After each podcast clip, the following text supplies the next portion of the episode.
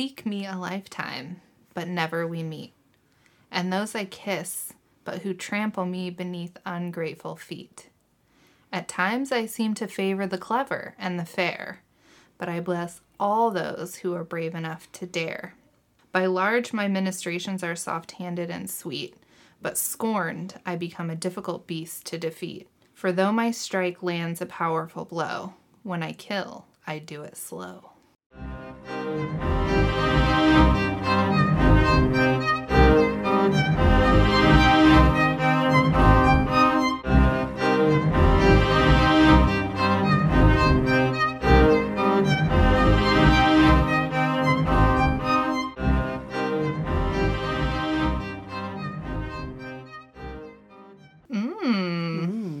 You?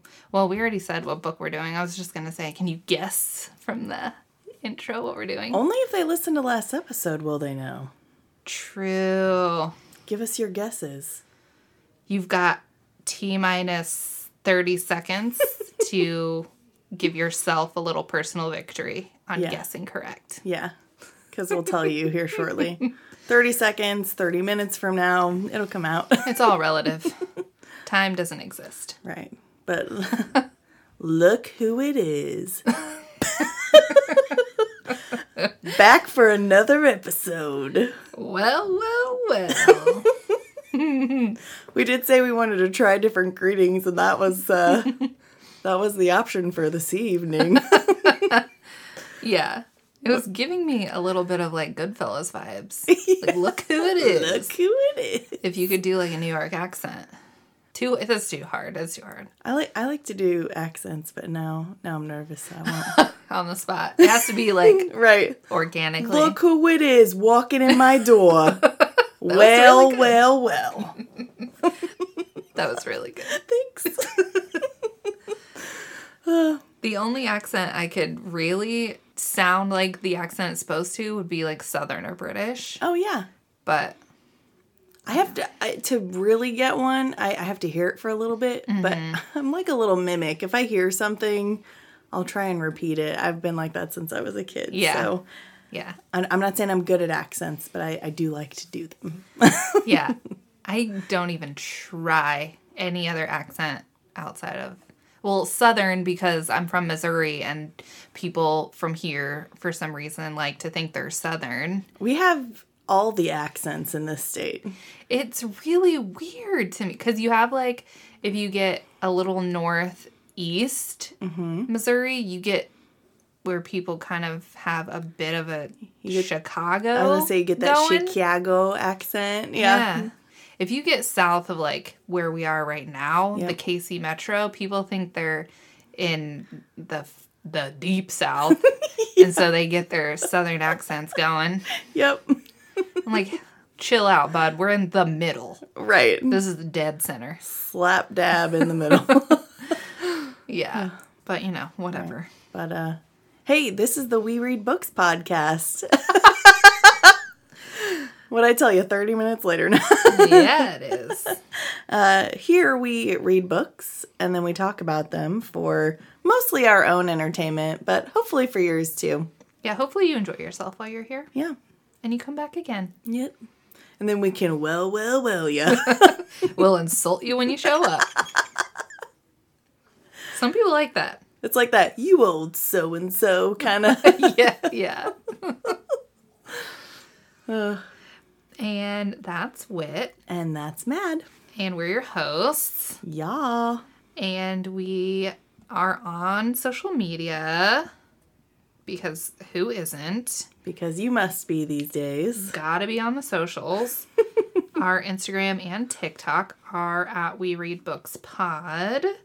And our email is we read books pod 23 at gmail.com. Whoop whoop. So I didn't come up with a song jingle for Gmail yet. I'm so sorry. it's, di- I mean, it's just Yahoo. They picked the word Yahoo specifically to create that little jingle. Oh, absolutely. They, that's how they thought of the name. they were probably just like whistling in their kitchen. Yeah. Whoever it was.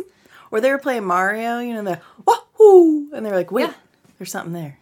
Exactly. There's something there. I think the jingle preceded the name of the company. I'm sure you're correct. I think we've kept you in suspense long enough. Yes. This week we are doing Dun, dun, dun. A Court of Thorns and Roses, Yep, we are. or more popularly referred to as ACOTAR. That's right. um, ACOTAR girlies, we are we're doing this one for you. Yep. And I guess ACOTAR boilies too. That- that- That one doesn't. peeps. That one doesn't. Yeah. No. ACOTAR peeps. Yeah. I was gonna say the other one didn't. It sounded Yeah. weird. I the- take it back. We got the full gambit. yep. Um, arguably one of the most popular books on our list. Probably. Yeah. Uh, as far as like social media shit goes, this one's probably at you know it, at its height right now Oh yeah. Yeah. For sure. Especially because SJM is releasing her her third Crescent City in January. I need to read the Crescent Cities. I still have not done that. Yes, Shame, shame on me. you you're definitely gonna need to. uh, even if we, I mean, it's gonna be like so long before we are ever even considering doing Crescent City. Yeah. But you're gonna need to Okay. Okay. for f- just for uh, continuity purposes. I've, yeah, I've heard that there's some crossover in the Mm-hmm. SJM universe, so I really got to get on it. I think it's pretty confirmed that we're gonna get ACOTAR Crescent City crossover. Okay. That makes more sense from what I've seen on the cover. Those two seem Mm-hmm. in the same world. There is some Throne of Glass that pops, like uh, the book that Celaena uses, mm-hmm. The Walking Death, like to teach herself how to read Wyrdmarks. Uh huh. It the The Walking Death is in the library at Crescent City. Okay. So I am thinking that in in the end, SJM is going to pull a Marvel and everything is coming in. Okay. In the end, I don't know that we're going to get like t- uh, several books deep of all three, but I think, That might I be think- too much for me to handle. yeah, I feel like maybe at the end end when she's trying to wrap up ACOTAR and Crescent City and their whatever, I think we're going to get maybe like a like a savior moment We're gonna get a a Muppet Family Christmas where Sesame Street and Fraggles and the Muppets. It's all coming together for one special episode. It is. Or like uh, in Lord of the Rings at Helm's Deep, when the Riders of Rohan show up with Yeah. Gandalf. I feel like that's gonna be like the end. Oh, okay. So so less like my thing and yes, more like your thing. Okay. I that's what I envision. Like we're gonna get our Queen of Terrasen coming in, gold armor, flaming sword, all of the people, and they're gonna like push the victory. That's I feel like that's the perfect way to bring that in because Yeah. so many people are like, no, leave the throne the throne of glass, leave them in their peace. Like they mm-hmm. had their ending, leave them alone. yeah.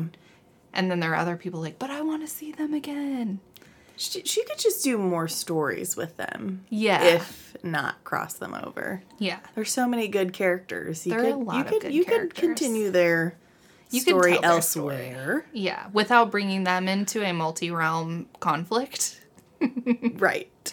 I do think that if she was going to bring them in, instead of bringing them in at the beginning of the conflict and having them toil and toil and toil, Mm-hmm. coming in at the end to be like the saviors, I feel like that would satisfy both.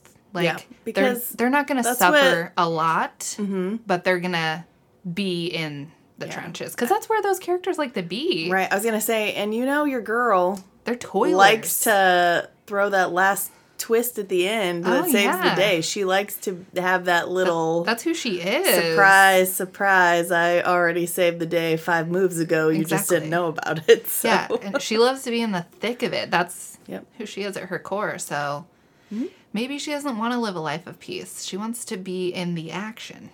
Just every once in a while. Yeah, just just swooping in at the end to Right. be the savior. Come on, it fits.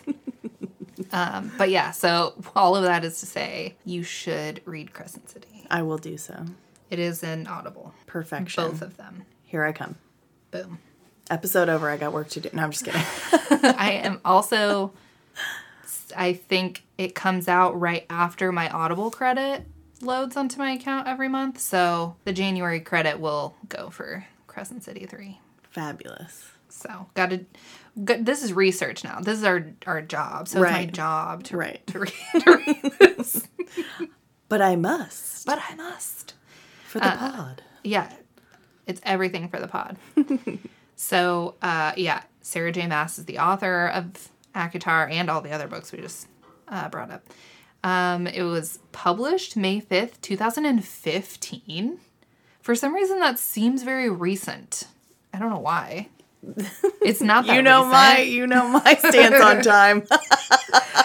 it really doesn't feel like that long ago, but it is, that's eight, Eight years, ago, almost yeah. nine. That's think of what she, when I think of what she's released in that time is like Throne of Glass was not finished yet when she released ACOTAR because I Wow. think Kingdom of Ash came out in 19. And the first Crescent City, she's published two Crescent City books. I think the first one came out in mm-hmm. 21. So since 2015, she's published all of ACOTAR, two Crescent City books, and at least two Throne of Glass books. The only way I can like reason how you can do that much in such a little time is she had a lot of it really planned out and possibly f- completed before the first publication. Yeah. That's that's also my theory on Harry Potter. Yeah. Yeah. Well, So- and like the Harley Merlin books and the Finch Merlin books, I don't know how quickly they came out, but I'm pretty sure on Audible like several of them like have the same release year. So and I don't know if that's for the Audible books, but I think it's for the book books. Yeah. So, I mean, That's insane. it'd be crazy out here with these authors. But if I they have the whole thing like done and it people are just working on the editing, mm-hmm. That's true. You and can just release like out. mad. Yeah. So I mean, and the Crescent City books are like huge.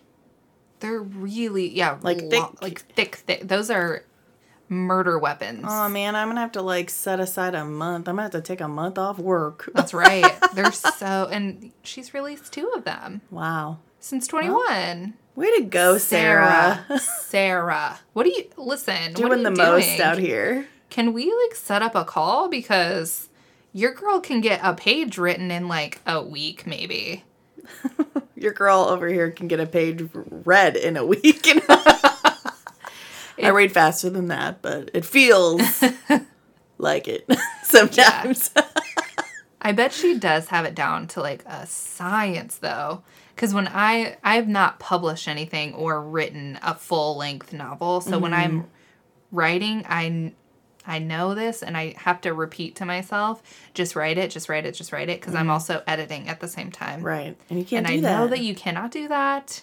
Every successful writer will tell you your first draft is just basically you spewing words at the page. Right. Because Like, you don't want to nix something in your, you know, Yeah. process edit and then be like, "Ooh, wait, I I, want to go back to that. Oh, wait, what was that?" Yeah. If you just let the the word the words come out, then then it'll be there for you to reference Yeah. later. But I also understand that you want to preserve the preferred version. Maybe you could write in tandem. You can have one file for just the word vomit and then mm-hmm. go over to the other one when you feel like you've got that scene perfected and then go do like the your your quote unquote edit version. Yeah. Just do both at the same time. It's it's so my I think everybody who does a creative thing is very self-critical. It's across the board no matter what creative Oh, you're yeah. in. Self-criticism is rampant. Like every single person no matter what highly self-critical and I just think that I'm maybe a hair more self-critical than than some people because some people just like slap some some shit together like yeah, Yeah. this is this is it Just hear my voice in your head when you get critical be like, girl, you can do this. You've got this. You're the smartest person I know. It's so hard. but then the problem is then I'll read a book that I that's just bad. Like from Blood and Ash. Mm-hmm. Oh my god, it's mind numbingly bad, That one's really popular. Which is horrifying. it makes me so scared. But it should also make you go, okay, well, I feel like my stuff is better than this. Give you a little confidence boost. Just a little, Yeah. little tippy tap up, up the the ladder of confidence. Yeah. It's like two things happening at once. Whenever I when I read that book and I was like, "Oh my god, this is one of the worst things I've ever read." Um, I So this got published. this got published and sold millions of copies. yeah. I absolutely can beat this Yeah. thing right here. you then then my other side is like, but what if you can't? Oh, It's I'm so mean to my. I'm myself. gonna tell that side to hush it. I'm I'm just like not always nice to myself. I know that that's bad. Off air, I'll just I'll try and come up with the best pep talk to leave you with. I appreciate that. Uh, but see, speaking of copies sold, Yes. ACOTAR will be out here selling books. Oh boy. Now, the specific numbers for this book, book one, I couldn't find. Just For as a whole. just the one book. yeah. Everything, and I wasn't like delving deep into the trenches of the internet because at the end of the day, it doesn't really matter. But Right. everything that I found said Sarah J. Maas has sold 13 million copies of her books. And I don't know if that means ACOTAR as a series, her entire catalog, including Throne of Glass and Crescent City, or it's certainly not just book one. Of That feels like lazy reporting on the internet's part. I agree. To be honest. My assumption, it, based on the popularity, is 13 million of ACOTAR as a series. That that seems That sound. That feels correct. Yeah.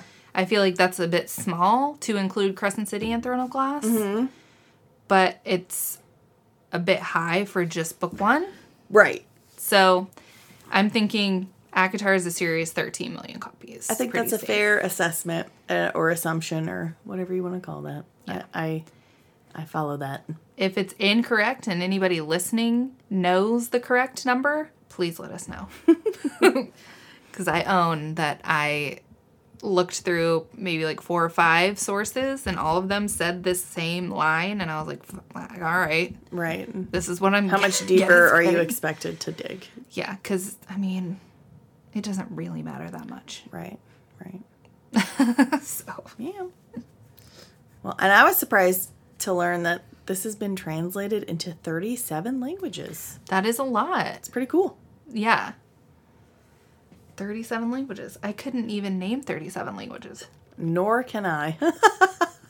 So that's awesome. yeah, that is awesome. I would like to buy some books in another language, maybe French, because I can read a little French. Ooh, nice. I really just want like different copies of like Harry Potter i- Yeah. from different countries because the covers are different. Yeah. Oh, yeah, the covers are different. So, I think if I was going to buy a book that's in French, I would probably pick a French book. Mm-hmm.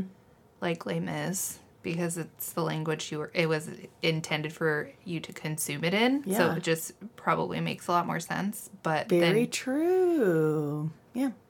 but it also at the end of the day i'm going to be translating it in my brain to english so then it would be just like reading the english version but yeah, you know indeed. whatever uh, yeah fun fact the first three books in the series have all appeared on banned book lists since 2019 And this one was pretty mild.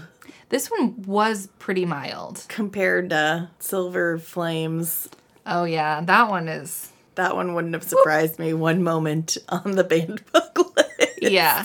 But this one, i mean yeah this one's this one's mild. There's one are we talking banned books for children or just banned books in general? Well, I think the banned book lists are really specific to school libraries. Okay, now a school library and this, if it's a library where littles have access, Mm-hmm. I could see that. But then again, the librarian just needs to be like, no, no, you cannot check this out. Yeah, like high schoolers only or whatever. kind of like, uh, this is a PG 13 book, this is a rated R book, you are not old enough. Yeah. Try again later. Yeah. I mean, I feel like as far as uh, high school libraries, which these books are intended for high school. This specifically, I mean, originally was marketed as YA. Originally, I don't know about any of the others, Yeah. but this one was was YA. Yeah. Uh, it is not considered YA anymore. I don't think. Probably just as a taking it whole. Yeah. Yeah. Well, I mean, because you can't just stop the first one. I mean, you can, but who's gonna? Right, exactly. So, as far as like a high school, I think when you get to high school, it's it's up to the parents. Like Yeah. if if a parent is okay with a high schooler 15, 16, 17 year old reading this series, that's their decision, but you don't need to ban it from the library. Yeah. Because yeah. honestly, the more you ban it, the more they're going to want to read So it anyway. true. So very true. I So- mean, even have a parent sign for it if you're that worried about it. But Sh- yeah, sure. know. Yeah. If you're if someone is all up in arms, put them behind the desk. yeah, have a permission slip required, and then everyone's happy. Middle Right. ground. Right. You know. I I would have read this in high school and well, I wouldn't have even asked my parents. But I mean, you, you would know, have been forging that signature. Yeah. I mean, they're exposed to all kinds of shit anyway. You're I mean, what wh- who cares if they're reading a sex scene in a book? They're they're experiencing that kind of content on TikTok. Ugh, I don't even want to think about it. So On and TikTok. you're not shielding them from anything. So I don't know. Fair point. I just, you know, I don't really, I don't think you should really ban books. It's just gonna, you know, I don't know. Right. Stephen King says whatever books are banned are the ones that you should be looking to read. Kind of agree. Let Stephen, people use their free will and their own personal judgments. That's right. If, if if it goes against your personal beliefs, then don't read it. right. Period. Sorry. Agreed. People used to get all up in arms about Harry Potter back in the day. And they were so wrong. Yeah, come on. Uh, I tried to think of something witty and clever for the plot summary, and I just could not. I failed you, and I'm very sorry. Did you see any of the one line plot summaries? I I know the one that you told me about, but I I I forgot to look up more There's because I didn't want to be influenced. But then I couldn't come up with anything of my own. Oh, I yeah, I stopped trying to think of a one-line plot summary, but I think the best one-line plot summary about this book was Beauty and the Beast, but the beast's hot and Belle can't read. that one really made me laugh. They say it as if the beast isn't hot in the cartoon. Yeah. When Excuse he, me. I disagree. When he tur- especially like when he turns back into a prince. Mm-hmm. He's got like those blue eyes and that blonde hair, which neither one of us really gravitate towards the blondies. No offense. right. No offense. But uh, I mean, he's still like beautiful. He's striking. He- very striking. Especially the way they have him turn around and just, oh, like, you know, his eyeballs are just are- popping out of his yeah. head. Just and his like, whoa, clothes are all torn. Whoa, whoa. I mean, come on, the chemistry. Beauty and the Beast was one of my favorites as a kid. Mine too. I think my number one favorite was Jungle Book, but I think Beauty and the Beast was a close second. Yeah. It's my mom's favorite. aw, Jungle Book is one of Caleb's. So good. It's a good one. My mom said when I was young, that was for like a whole year, that was the only movie I would watch. Jungle Book. so she would like go to work singing the bare necessities. Ah. Hey, it's still better than a Wiggle song, and I will, for real though. I will die on that hill. We never made her watch like the kind of cartoons that parents have to deal with now. We, yeah, Well, we also didn't have like cable. right. so we watched Disney movies. We're sorry to you parents out there, Mm-hmm. and our parents should be thankful all we had were Disney movies on repeat. Okay. That's right. and I also just watched TV with my mom. Like every day I would get off the bus. My dad would get me off the bus from kindergarten and we would watch Baywatch and Walker Texas Ranger. And my mom, whenever she would get home on whatever day 90210 came out, I just mm-hmm. watched 90210 with her. yeah. Like those were my three favorite shows. There you go. What a lineup. Listen, I know. I don't know what that does to a child's psyche when you're five years old and you're watching 90210, but I, I'm assuming most of that's just going over your head. yeah, you're you're just like, You're just watching humans interact. If anything, you're learning something. yeah, you're just like, she's pretty. yeah. Well, yeah, you know, you're not you're not gonna get an accurate plot summary. We're just gonna we're just gonna dive in characters and then major plot points, and you'll get the point from there. That's right. Should we go back and forth on the characters or Uh, yeah. okay? Well, first up, we've got our main character, Feyre. She is a resourceful young woman. She can hunt and take care of her family. Mm-hmm. The youngest of the Archeron siblings, She's, of which there are three. yeah. Is she 20? 19. 19? I think she's 19. Yeah. Pretty sure. I don't know how old her sisters are, though. And do I care? No. Uh, next up, we have Nesta. Mm-hmm. Nesta is the Oldest. oldest. She Nesta's the oldest of the Archeron sisters. She's cold She's mean, and she holds a grudge against their father. which is a grudge that I understand. Agreed. Uh, we we'll touch on that more, but I do think, and this is not good. This is we get Nesta at her best in this book.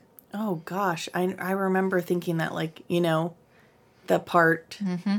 the reunited part. Yeah. Yeah, I was like, wow, I forgot how like good this moment is. Yeah, How does it revert back so quickly? yeah. I I'm like made a note in here whenever I got to. it. I was like, this is the best we ever get of Nesta. Oh man, we'll get there. We'll get there. Elain is the middle Archeron sister. She likes to garden. She's the prettiest. She's the Apparently. prettiest.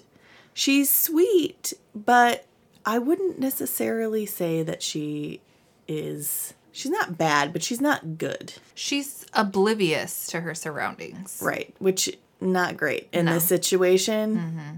it reflects poorly on her. Yeah. we'll say that. Yeah.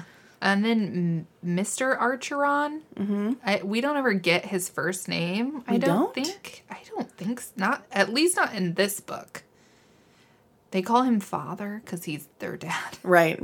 Um, he's got like a severe injury to one of his legs, so it makes it very hard for him to really do anything. Mm-hmm. So he does wood carvings. Yeah. He used to be a financier. Yeah, he was But- a merchant. They called him the Prince of Merchants. Oh, yeah. So they were well to do until they weren't. How far they fall. And then uh, we've got our main fella, Tamlin. if you could see Maddie's face. this is, I mean, not really a spoiler because we're going to get into it, but I mean, Feyre doesn't learn it until a little bit later. But he is the High Lord of the Spring Court. And the, like I said, uh, Feyre's main fella, the uh, other half of this love duo in this book, Yeah, he's the beast the Beast. to her Belle. Yeah. Moving along from Tamlin, we've got Lucien or Lucien. I'd, I'd say Lucien, but that's how the audiobook. I think the narrator- audiobook says Lucien, and I like Lucien. I like Lucien. Lucien feels a little like too. Feels weird, and it almost feels- feels, yeah. too Lucifer. Ooh, yeah. He is not like Lucifer. No. so. Um, Lucien is a member of the Spring Court. He's another Fae. Mm-hmm. He's essentially Tamlin's like second hand man. Yeah. I forgot what his title was. Is he an emissary? Yes, he's Okay. his emissary. He's originally from the Autumn Court, Yes. but he's been taken in by the Spring Court mm-hmm. for reasons we will discuss later. Correct. Correct. You will not learn them in this book, I don't think. Not really. Well, a little bit. They Yeah, they touch on it. they t- they touch on it. You're yeah. right. You're right. But I mean, there's more to There's it. There's more like. to it. Yeah, yeah. yeah. Anyway, Uh, there's Alis. She is basically like the caretaker. Whoa. the caretaker of the manor in which Yeah. Tamlin, Lucien, and eventually Feyre live. Yeah. I think it describes her as like Feyre's lady in waiting, but that feels like an incorrect description. I mean, Definitely. She, does like, she's. I feel like she's a- more of a lady of the house. Like she Yeah. manages everything. She's Yeah. obviously not Tamlin's like lady, but she is like the one who runs the household. Yeah, she runs the household. So she's kind of like a maid, Yeah. but she's not a high fae. She's what they call a lesser fairy, Correct. which I think is a silly term. I feel Yeah. like Yeah. just call them a fairy. Right. Just you're a high fae or you're a fairy. You don't have to be a lesser fairy. Yeah, ew. Get out of here with that. so classist. Yeah, I don't like it. I hate it. uh, we have Andras. He's kind of like he's another high fae, and he's from the Spring Court. Right. He's the catalyst that like pops off the whole story. Yes. basically. He is just kind of one of Tamlin's footmen, I guess. Right. Or soldiers. Yes. If you will. Yes, exactly. Um, and then we have Amarantha. She is our big boss, bad in the end of the book.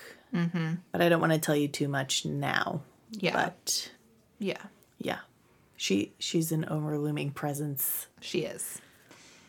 Then we have Resand. The audiobook in the first two books says Rysand. Uh, I hated it. I don't. I'm not a fan. The first time I heard her say Resand, I said, "Huh." Resand, yeah. I have a friend who um, did not like Rysand, or yeah, because it's Resand is like, but there's Resand and Rysand, and she just was like, I don't, I don't like it. I was like, I know it's weird. It's weird. Yeah. I actually have never looked up Resand as a mm-hmm. name. Mm-hmm. I wonder what the etymology is of Resand. I would be interested hmm. to know. I looked up I'm interested to know that too. I looked up Amarantha for my own purposes that we will talk about later, but Ooh, I can't wait to hear. the intrigue of it all. do, do, do, do, origins do, of do, do, do, do, do. Resand is a gender neutral name of Welsh origin. If you think baby is going to be a bundle of enthusiasm and joy, then a name like Resand could be exactly what you're looking for. Perfect. Weird. When he's happy, he's quite exuberant and Yeah. enthusiastic. So I wonder what it means. Enthusiasm. That's what it means. Enthusiasm. it means Enthusiasm. enthusiasm. huh. I would have not guessed that. I don't know if she chooses names specifically f- to match who they are or if she just picks names because she likes them or maybe a mix. Yeah. Who knows? Sarah, let us know. Yeah. Sarah, how are you picking these names? I feel like picking a name like Resand is very intentional. I feel like if just chosen for the name, it does sound very otherworldly. It does. Like I've never met or heard of another Resand. Yeah. So Any of our Welsh listeners, please tell us like how many are there a bunch of people out here in Wales just with the name Resand? right. Are you a Resand? Let us It would know. be sick if somebody like sent us a DM or an email like, "Hey, my name is Resand, and Yeah. the last few years have been fucked And because you're of this book." also pronouncing it completely wrong. it's really blah. yeah, because I think like Welsh pronunciations are significantly different than oh. English I'm sure. so we could be saying it wrong. I'm certain that we Yeah. are. I'm, I'm certain that we are. Well, Reese, Resand with all the that's the best we can do with the information we Right. have. We're just gonna call you Reese. So um, right. he is the High Lord of the Night Court. Yeah. That's all we're gonna say about that. And we find that out later in the book, but We do. It, it won't hurt you knowing it now. He's Yeah. a high fae. Yeah, he's a high fae. So Then we have Isaac Hale. He is a uh, a young man that lives in the same area as Miss Feyre. Mm-hmm. They're slightly romantic, but yeah, that's really all you need to know about Isaac Hale. that's That's all you're told about Isaac Yep. Bale. uh, and lastly is Thomas Mandray. Uh, now, this person is not someone we actually really meet on page Mm. Yeah. I think he pops up once, but it, it's He's mostly really- talked about, but Mostly I think there is a scene of him with other people. Yes. But it's very brief. it's very fleeting. But he is uh, brought in essentially a rumored love interest for Nesta. yeah. and he's not a great guy No. essentially so From the sounds of it, no. so Feyre's kind of like maybe don't Yeah. but Yeah. So those are all of our people Right. And then we have some cool creatures. I will say, Sarah is great at writing some creepy sounding creatures. yeah So, pretty Yeah. excited. Uh, we have the Suriel. It is a creature that uh, if you capture it, it will tell you things. like answer your questions Yeah. And I think it has to be honest. yeah it's yeah Um, but yeah, it but it may speak in riddles. right that's the caveat it has to tell you the truth but it doesn't have to be clear The whole truth. yeah yeah it can answer you in sort of like a mysterious sort of way Right. And then we have, uh, there are two different pronunciations of this one too. Oh, really? I think in the first they call it the bog, Mm-hmm. and then in the second they call it the boggy. Oh, okay. I think I like the bog better. I agree. The boggy makes it sound like it's from the Wiggles. Yeah. Uh, I don't. Three of these creatures get all like mashed together In your brain. in my brain. Yeah. This is a creature that Feyre encounters while at the spring court. It's like bad. This is the one I believe that she could not look at. It like tries to entice you to look at it, but if you do so, then you're basically surrendering your life to it. Right. And it can kill you. Okay. Um, which that one was especially creepy to me. It's like Yeah. kind of whispering in her ear and Yeah. Like it, it's only real if you acknowledge it. kind of yeah. Yeah. Yeah. That's interesting. That's an interesting creature to make. Yeah. But yeah. So that's the bog. And then we have the Naga, which they just seem like a wild, sort of angry, beastly creature that's like, hey, food, I eat you. yeah. You know? Yeah. And then we have the puca, which is another creature. That's the one that can shapeshift, I believe. Ooh, we got a shapeshifter on our hands. Or at least if if it's not shapeshifting, Oh, it then can it's appear giving to you. yes. It's okay. It's that's the, how it lures its victims. Yes. Can you tell I was very interested in these creatures? Yeah. And I was like, okay, creature, creature, creature. Right. Cool. On to the next. Right.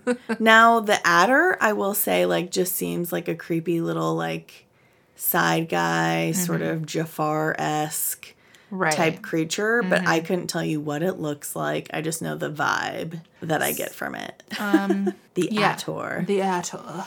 Um, the one thing about the Attor that stand that stands out to me, aside from the Suriel, is the one that seems to have actual sentience. Mm-hmm. Whereas, like the bog, the naga, and the puca are much more like animalistic. More driven More, by yes, eating need, you. yeah, need driven. Yes, And that's a the- good way to put it. The Attor is a lot more has more of a human consciousness. It's very calculating. Yeah, exactly. So it feels a lot more threatening mm-hmm. because it's a lot more calculating. Right. And speaking of beastly creatures, the Middengard Wyrm is very just Yeah, kind of mindless, big, Blind. worm creature. Yeah. A worm. Yeah.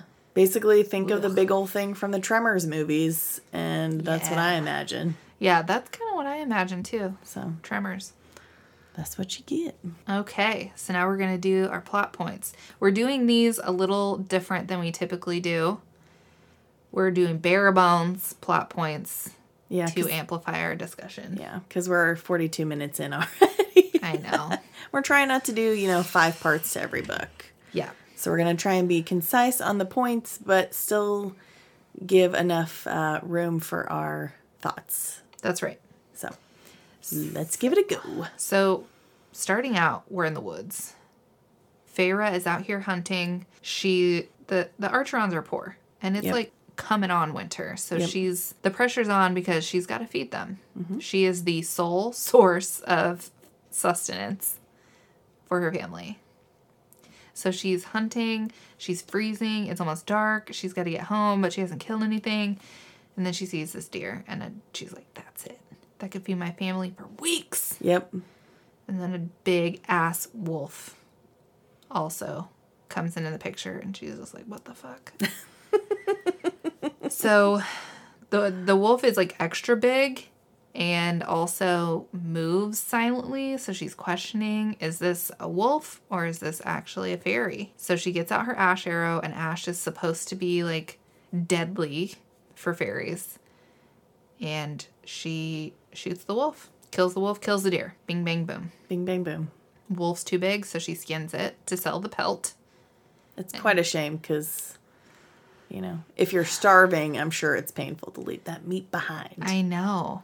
Uh, but she gets a she gets the full deer. She's just one person. She's little. She can't carry both. So Talking about how gangly and, and bony and thin she is. I she mean, can carry a full ass deer. she must be all thin muscle. Yeah, You know? yeah. That's all that she's got is muscle. Yeah. so she packs the deer out, packs the pelt out. Boom, success. Hooray. Hooray. We've got food. We've got food Mm-hmm. and money. She can sell that pelt for some coin. Absolutely. Yep, that's that's our opening scene. We get back to the uh, the cabin. Elain and Nesta are like, "How long's it gonna take you to clean it, Yeah. bitch? Why don't you clean this Right. thing?" also, there's no firewood, No firewood. They've been sitting on their asses all day. little firewood. It's like, can you please help? No. No. super good vibe from these people Mm-hmm. right here. Mm-hmm. Because as we said, Feyre is the youngest of the three daughters, and she's the one who she manages the money. She goes hunting. She does everything. Yeah. She's tired. She's fed up. She's, She's like, covered in blood. yeah.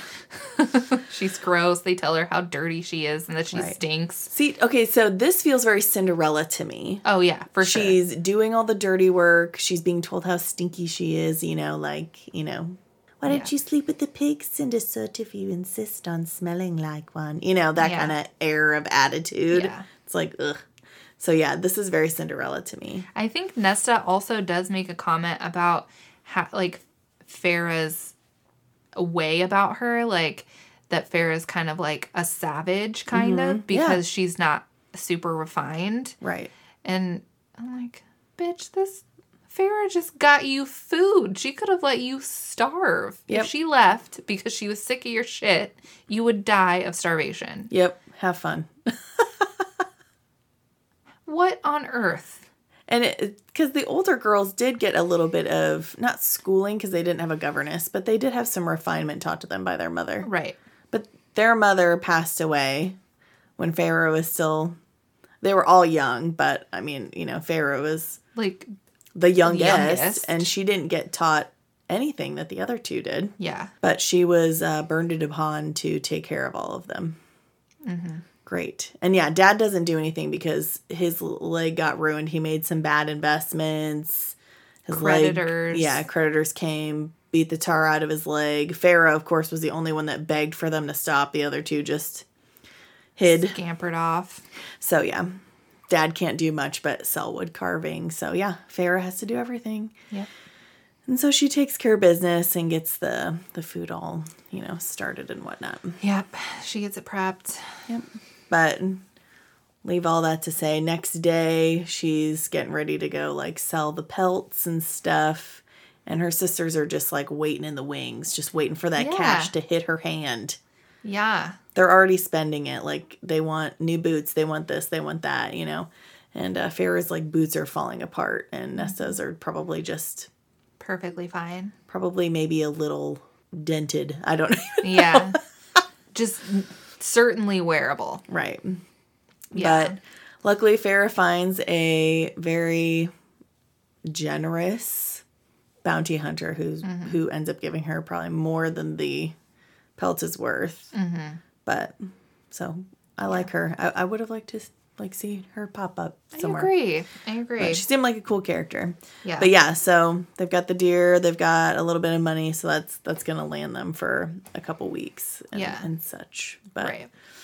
there's a whole lot more that goes on and that we could discuss, but it's not Not super pertinent. right. Other than the family dynamics, which Yeah, basically. Nesta's just again cold and harsh. Elain is not cold and harsh, but she also doesn't step up and help to do anything. She's she's basically like the meek, sweet one, but uh, she has just as much guilt on her as Nesta does because Oh, yeah, she, she- doesn't speak up, help, do anything. Yeah. Like that's great that she's nice and stuff, but Yeah. you're being neglectful. Like I, I made a note that N- Nesta is willfully cruel and unhelpful, and then Elain just refuses to accept their circumstances, and she's just ignorant of things mm-hmm. and of the suffering going on around her. And mm-hmm. it, I mean, especially when it's her sister, it's not like it's off in a far off land. She's ignoring suffering. It's like mm-hmm. right in front of her face, Yeah. and she couldn't be burdened to care. Yeah. I think she I, she's um involuntarily negligent. Really. Yeah. And I think the line cuz this is written in first person point of view from Feyre's point of view. So we get like a thought from Feyre of like for Elain like it never even occurs to Elain that she could do something to help. Right. Like it's not that she doesn't want to, it's that she simply didn't even consider that it was an option. and that blows my mind. Yeah, so it's like that complete and utter ignorance of what's going on around you. Yeah. And then of course the dad, his pride and shame just kind of keeps him from and his injured leg keep him from really being able to do much. Right. right.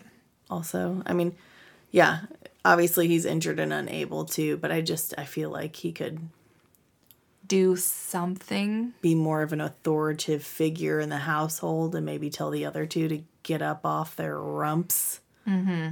But I know he feels guilty for their circumstances, but yeah, so He's retreated into his own shame and right. letting it.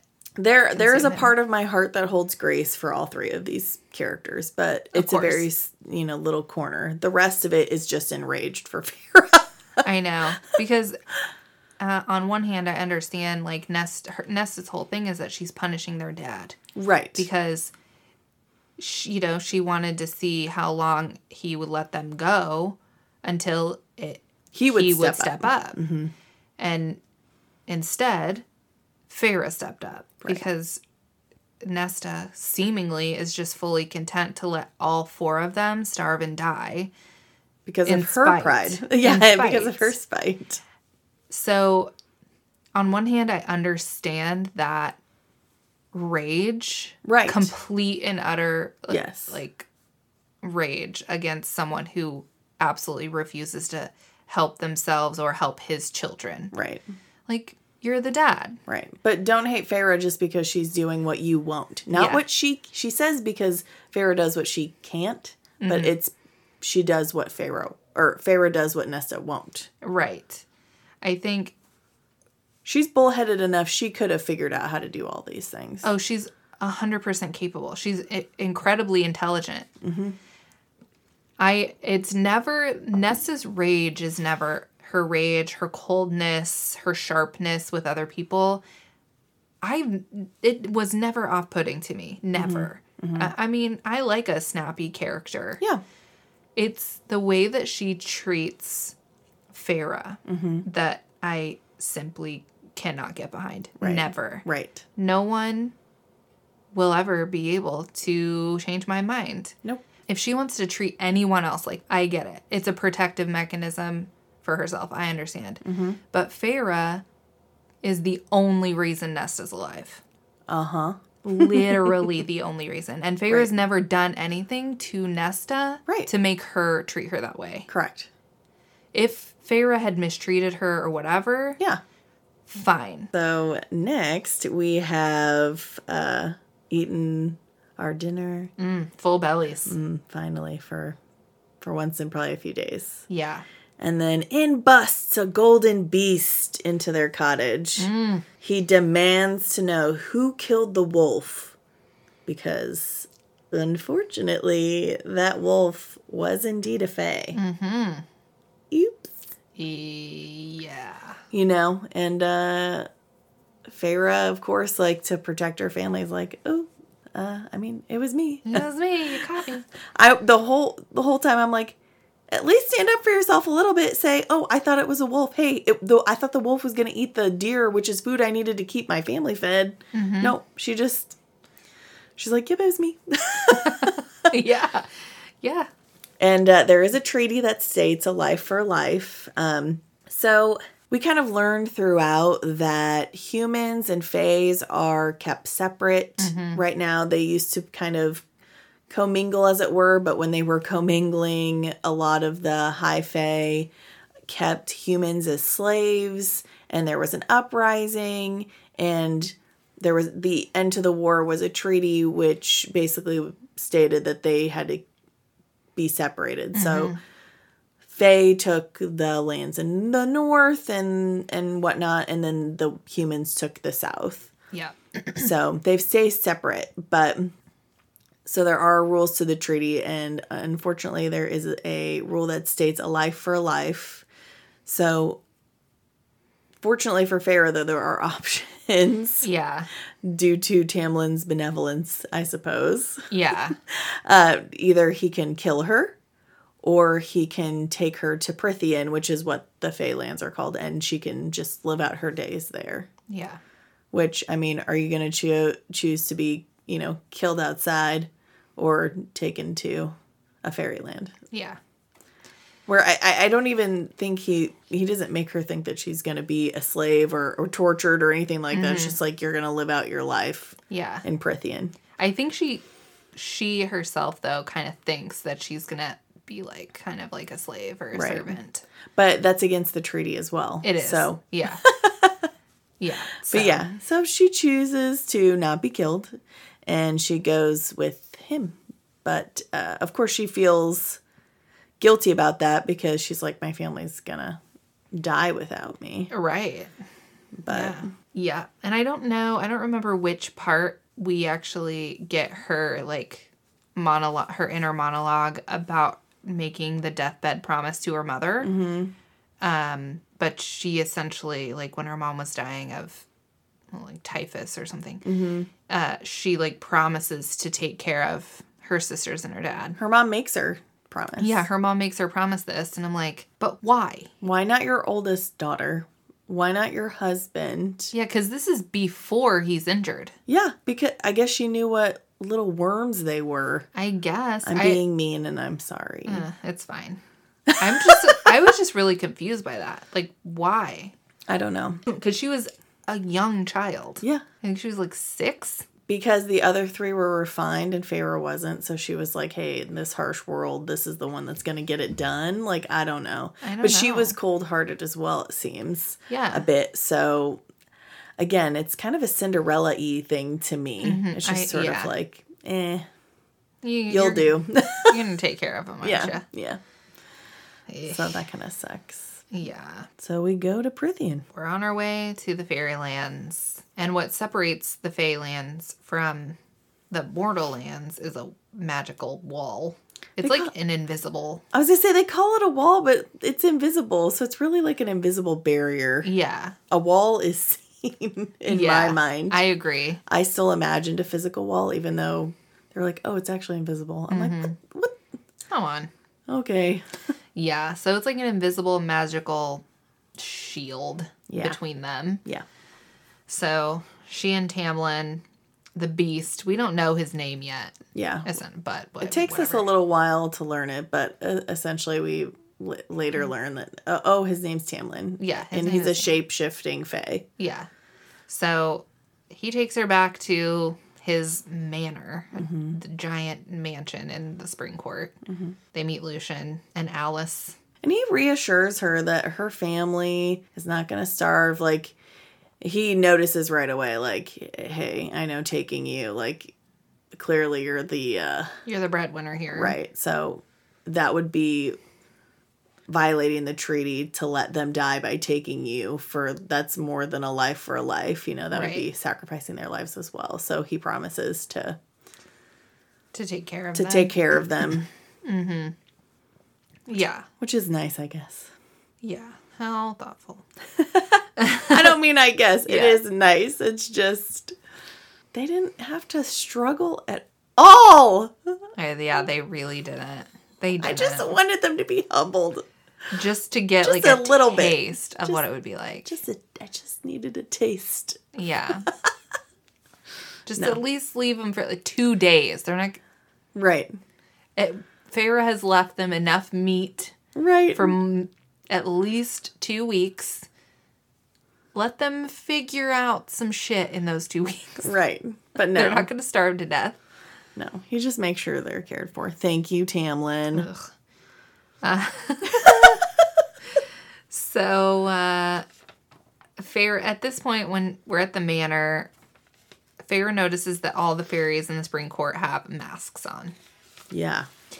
and at first she thinks. She, I actually don't know what she thinks at first. She's like trying. She's going through a myriad of thoughts about Yeah. these masks, but they eventually tell her that there's a blight on the land Yeah. and it kind of like leeches the powers from the High Lords. And uh, the Fae as well, And right? I- yeah, I guess, or think- just the High Lords. I don't I don't really know. I feel like it's just kind of leeching power from It's- everyone. yeah. Everyone and everything is kind of left weakened. Yeah, and it also is why all of the spring court has masks permanently attached to their faces. Right. It's not So- all Fae, it's just the Spring Court. Just the spring court.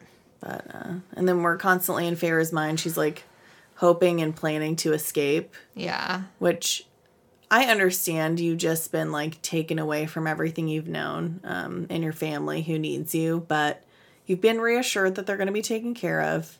And also, this is the deal. Yeah. Unfortunately, you killed a fairy, a life for a life. Like, there's no loophole getting out of this. If anything, th- it's a loophole that you're mm-hmm. even alive living in Prythian. Mm-hmm. So just, I get you want to go home, but like, why don't we just like ride this wave for a few minutes before we're thinking annoying nonsense for 20 pages?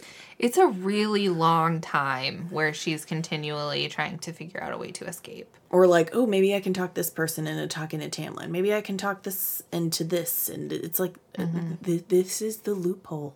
Yeah. You are alive. Oh, and mm-hmm. guess what? You're away from these people that treat you like dog turd. Yeah. Perhaps just again ride the wave, assess the situation, keep it in the back of your noggin. Mm-hmm. Fine. Sure. But if I hear you say one more time that you're planning to escape, when you know if you escape, then you die and your family probably dies, like just shut up and take a chill pill. yeah. Yeah. For some reason, that really irritated me, and I was just like, shut up about it. I know. It it got tiresome. Like It was tiresome. maybe one or two Yeah. mentions Yeah. would have been you know normal like okay yeah she doesn't she doesn't want to be there this Right. is foreign to her and humans are raised like re- like f- hating fairies so Yes. there's also that to consider as well like she's grown up thinking that fairies basically just want to eat humans like Right. Or trick them or trick trap them, them. trap them, make them their slaves. Like, okay, there's that as well, but mention it a couple times right. and leave it at that. Like I said, pack it to the back of your brain. Right. We know that you're thinking about it. We know you're assessing. Yeah. But let's exactly. just wait and see what happens. Let's just, yeah, ride this wave for a second. Right. Because, like I said, because you know if you run, y'all dead Yeah, they're going to catch you for show. without breaking a sweat. No, yeah, Calm it down. for sure. But in her, like, thoughts of trying to escape, Lucien, who she actually has some, like, decent banter with, and, you know, he's not super fond of her as a human either. Yeah. Because he Um, was like good. It was Andras. Andras is the Fae who was the wolf. Yes. So of course Lu- He was Lucien is upset Yeah. that she killed his friend, Exactly. and they're certain that she did it with hate in her heart. Right. Because they were like, because you did do it with an ash arrow, so even if you didn't know for sure it was a wolf, you thought it might be, Yeah. and you did it anyway, Exactly. which is true. Which is true. And she has fear and dislike, like you said, Mm-hmm. for fairies, um, but this is where we are. We're hang we have to live in this house together now. Yeah. Yeah. Exactly. I mean, and even Tamlin was like, you don't have to stay here. You could go live anywhere in Prythian. You just have to stay in Prythian per the rules of this Yeah. treaty. Yeah. But it's stay in this lavish house with me and I'm taking care of your family or like go out into the wilds, but a beast is going to eat you. right. Yeah. But in her musings of trying to escape, she thinks if she like cozies up to to Lucien, he's gonna help her or whatever. Yeah. But he does so in a way to help her. He's like, "Well, you could capture Suriel and and ask it if it has some sort of loophole for you." So her being a good hunter, you know, I this is believable to me that she was able to, with the information he gave her, capture Yeah. Suriel. Mm-hmm. And this is really when she learns that Tamlin is The High the Lord. High Lord. Yeah. Because of course he keeps that from her. Yeah. But um, the biggest main thing that we learn, we learn about a little bit more about like Hybern or the King of Hybern. That's you know part of the phase, Mm-hmm. and you know he's kind of on an island, so he's not north or south. He's like off Out somewhere here. else. Yeah. Um, I think the blight is mentioned, but not really Right. explained. But the main thing that really sticks with Feyre is the uh, is the statement to stay with the High Lord, and all will be right, or Right, you will and- be yeah. safe. You know, basically stay with the High Lord. So that really quells her restlessness. It's just Yeah. like, well, I mean, okay. Mm-hmm.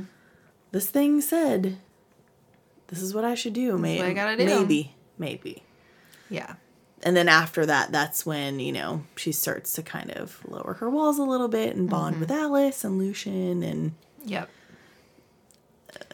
tamlin and not really but they're both kind of stiff towards each other Yeah. but Yeah. And she, yeah. uh, So after her little chat with the Suriel is, I feel like my hair is like so wild right now. I'm so sorry. no it's good Uh, she like relaxes into kind of like a routine and accepting her fate a little accepting bit yeah and starting to maybe appreciate her surroundings a little more Yeah. because prythian is like very gorgeous picturesque. It's a magical land literally. Literally. So of course it's beautiful. Mm-hmm.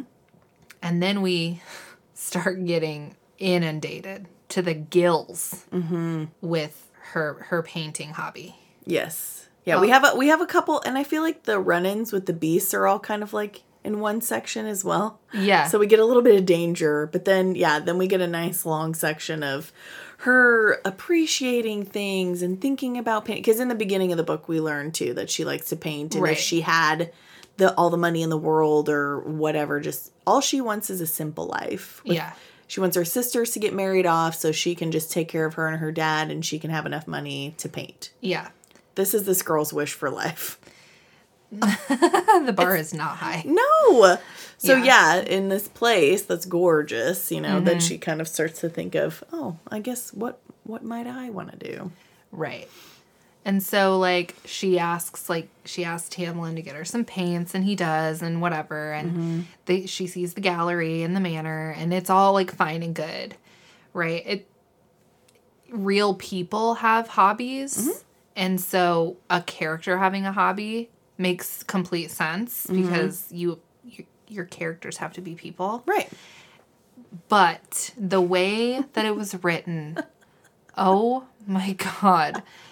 Like, this is a hobby should be there to like round out the character's personality. Like, oh, she's a painter. Oh, whatever. Not you know, consume every single thought. it becomes her entire personality. yes. Like literally that is that is it. Like every time she sees something new, oh, it's oh, I want to paint that. Oh, how would I paint that? oh, I could never paint that. Oh, I how could I render that? I heard the word render like 6 times and I was like thesaurus, my god.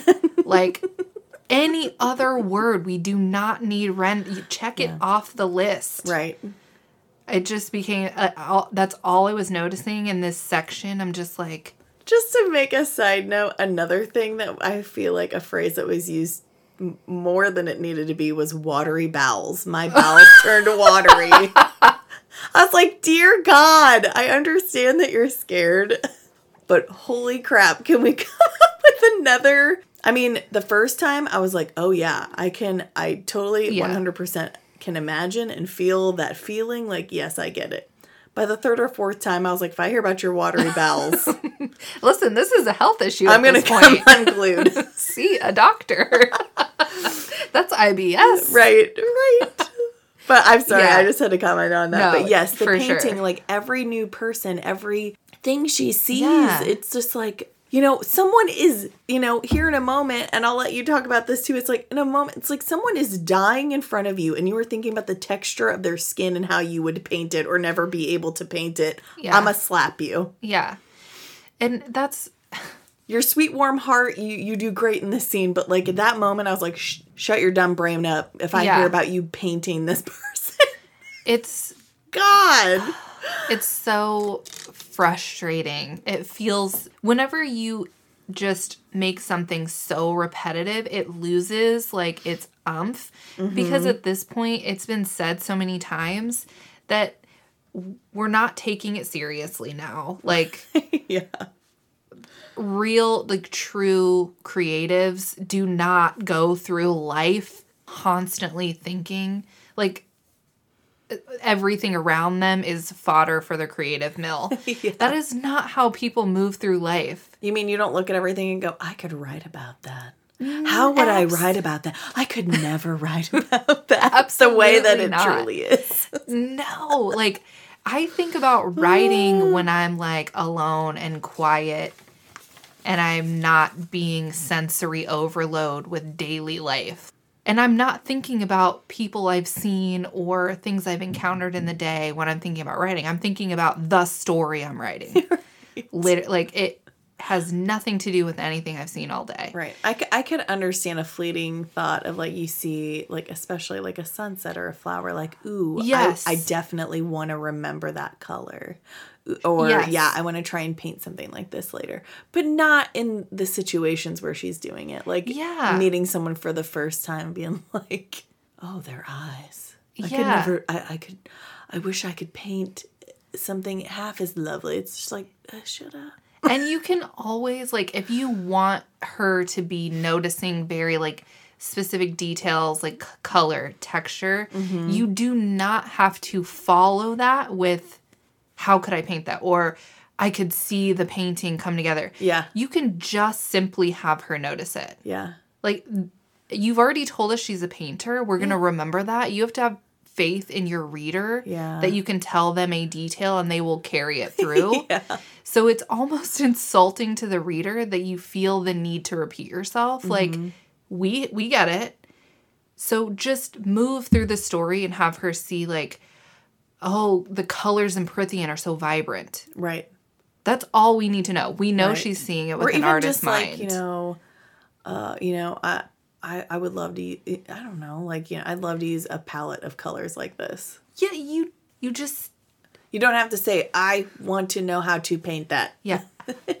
You you just don't but yeah just to- say oh that's lovely oh that's beautiful it's yeah, like the green is so rich or yes. Yes yes. that's that's it. yeah. Because we know she's a painter so we know she's seeing it through an artist's eyes and when Right. she we know that's that's a, that's a texture i've never seen before. Yeah you don't we don't Leave it there. yeah we don't need the rest of the sentence to be the canvas no the painting like, you don't need it. No you just let us fill in those gaps. Yeah there were there were there were some things that were a little heavy handed and that was one of them. It was yeah i couldn't uh i'm i'm surprised i finished reading the book the first time. When i was re-listening to it i was like ooh i can't believe i did not stop reading after Right, this because right. this is too much. Right.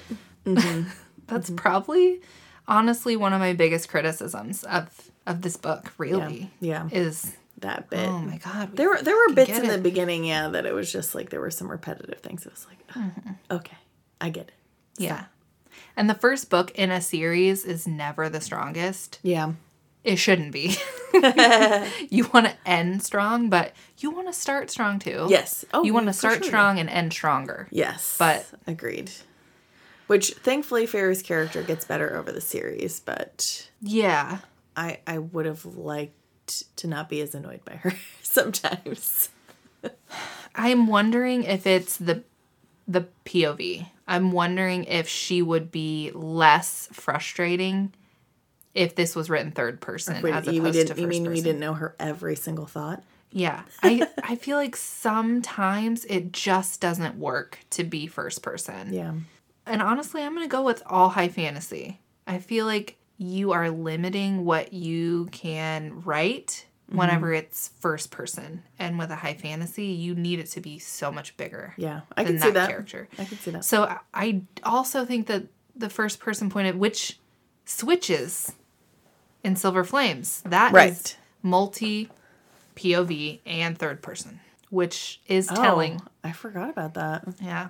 Because Crescent City is third person Mm-hmm. and Throne of Glass is third person. Weird. So you you can you could do more. You Yeah. can be in more places. Yeah, true. Gives you a lot more creative leverage. True. Which not to say that stories from first person are bad, but then you need to make we all have repetitive thoughts, but it, it, eh. Yeah.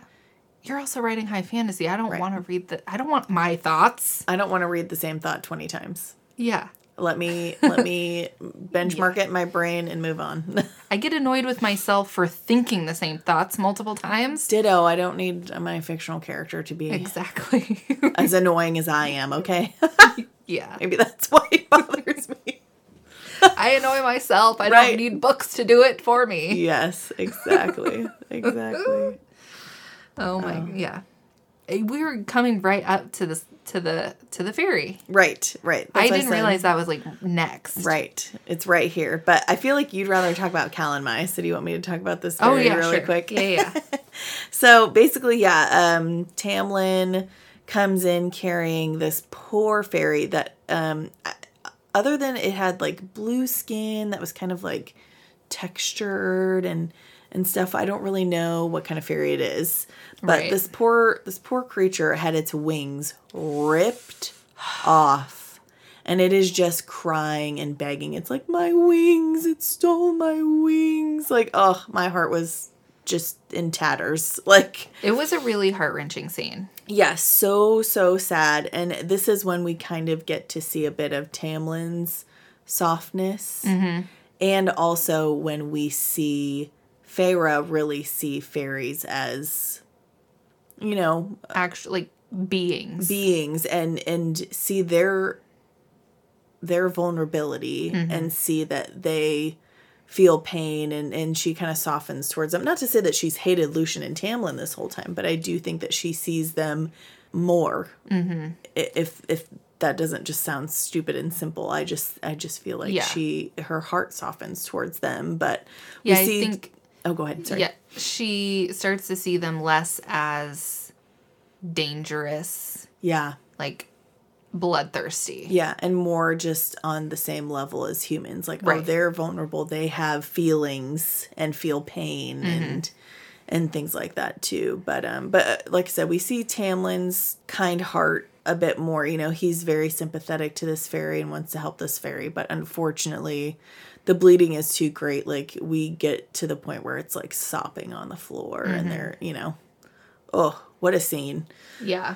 but it's very very sweet um and touching that like Feyre is like basically oh, staying with the fairy like she could have left she could have left the room but she Yeah. wanted to stay with the fairy Yeah. and um she kind of lies a little bit she tells him it's going to be okay you know you'll get Yeah. your wings back but i i feel she's meaning more in like the afterlife sort of Yeah. sense Uh, Yeah, I agree. and Tamlin kind of does this prayer, in a way, you know, to kind of ease the fairy into death in, in a sense or into peacefulness, uh, you know, because there was nothing that they could do because of the blight. His powers were weakened, and this fairy was just too far beyond Yeah. his help. But I like that Feyre said, you know, I, I, because later they're like, why did you stay? And she was like, well, I, I wouldn't have wanted to die alone. Yeah. So I, I, I- didn't want him to die alone Yeah. I think that's a she saw them as equals mm-hmm. in that moment and yeah.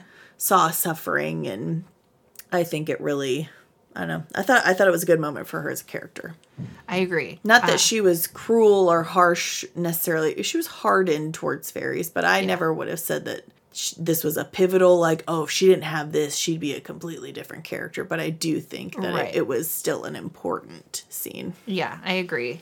I also would have liked to see a little bit more of that aspect of her character. Not that I wanted like a ton of broken fairies coming Right. that she has to comfort. That would be also like repetitive, but other ways that she could be this comforting force. Right. I do. I do think you know. I won't say any spoilers, but I do feel like we get that in the next book or later books. Mm-hmm. We get more opportunity for her to kind of have those moments. Yeah, yeah. But I could see where you would have wanted that in this book as well. Yeah. Yeah. Like other ways it would have to made- show Yeah, because it would have made what she has to do later even that much more painful. yes. That's So- true. So I totally see that. Yeah. Um, so next we get to a celebration that the Spring Court does called Calanmai or Fire Night. So this is like a ritual situation. It- It's a magical It's, ritual. a magical ritual to like generate magic for like the the coming entire year. yeah the yeah the entire like spring core or whatever Mm-hmm. and they tell like lucien and Taylor are like stay in your room like literally Stay in your room. stay put because the, they don't tell her like what the celebration is or what happens Right.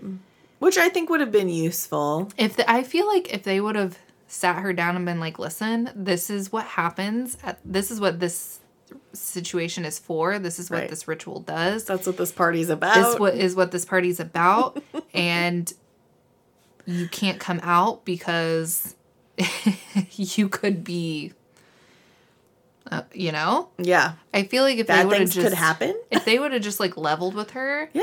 she would have been like got it i'm gonna stay in my room Right. But no, we do the enticing thing of no, you can't. You can't come out. right Just don't. Just because don't. I said so. just don't Shut up.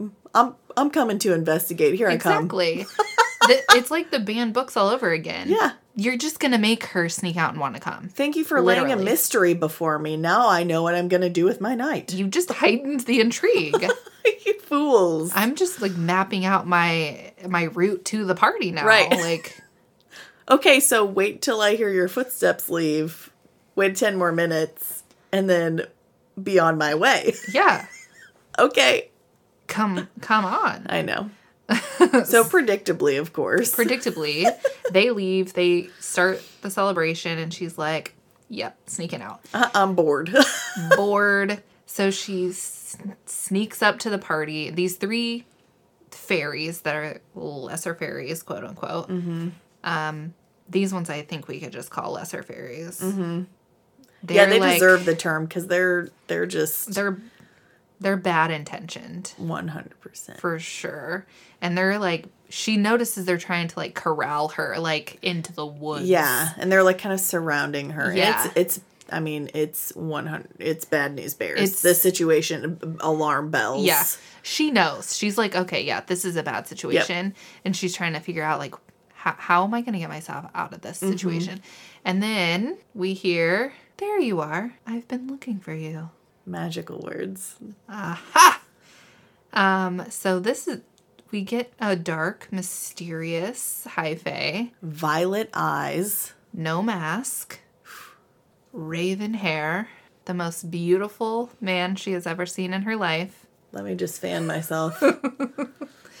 because I know she was. Yeah.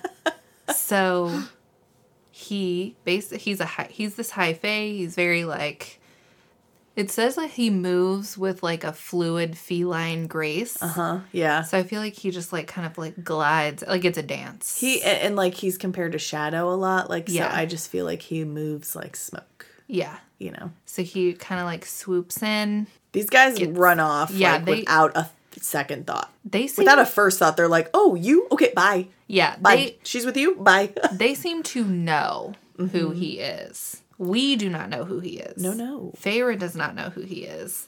They do though. Right. And they're like, uh, bye. Uh, Me. so he like saves her yeah. and He's like, "What is a human girl doing here on fire night?" Right. And He teases her a Yeah, he bit. does. he's he's, you know, kind of I don't even know the right word. he's like uh, he's got a certain suave. Right. He- He is giving her a hard time and He he's is. trying to learn about her. So Yeah. it kind of because she even says with him, she kind of has like alarm bells as well. Like, Yeah. oh, I might have just jumped out of the fire into the frying pan. Yeah, Oh my gosh. yeah. Like those ones look dangerous. This one doesn't. He Yeah. feels dangerous. Yes. Oh, yeah.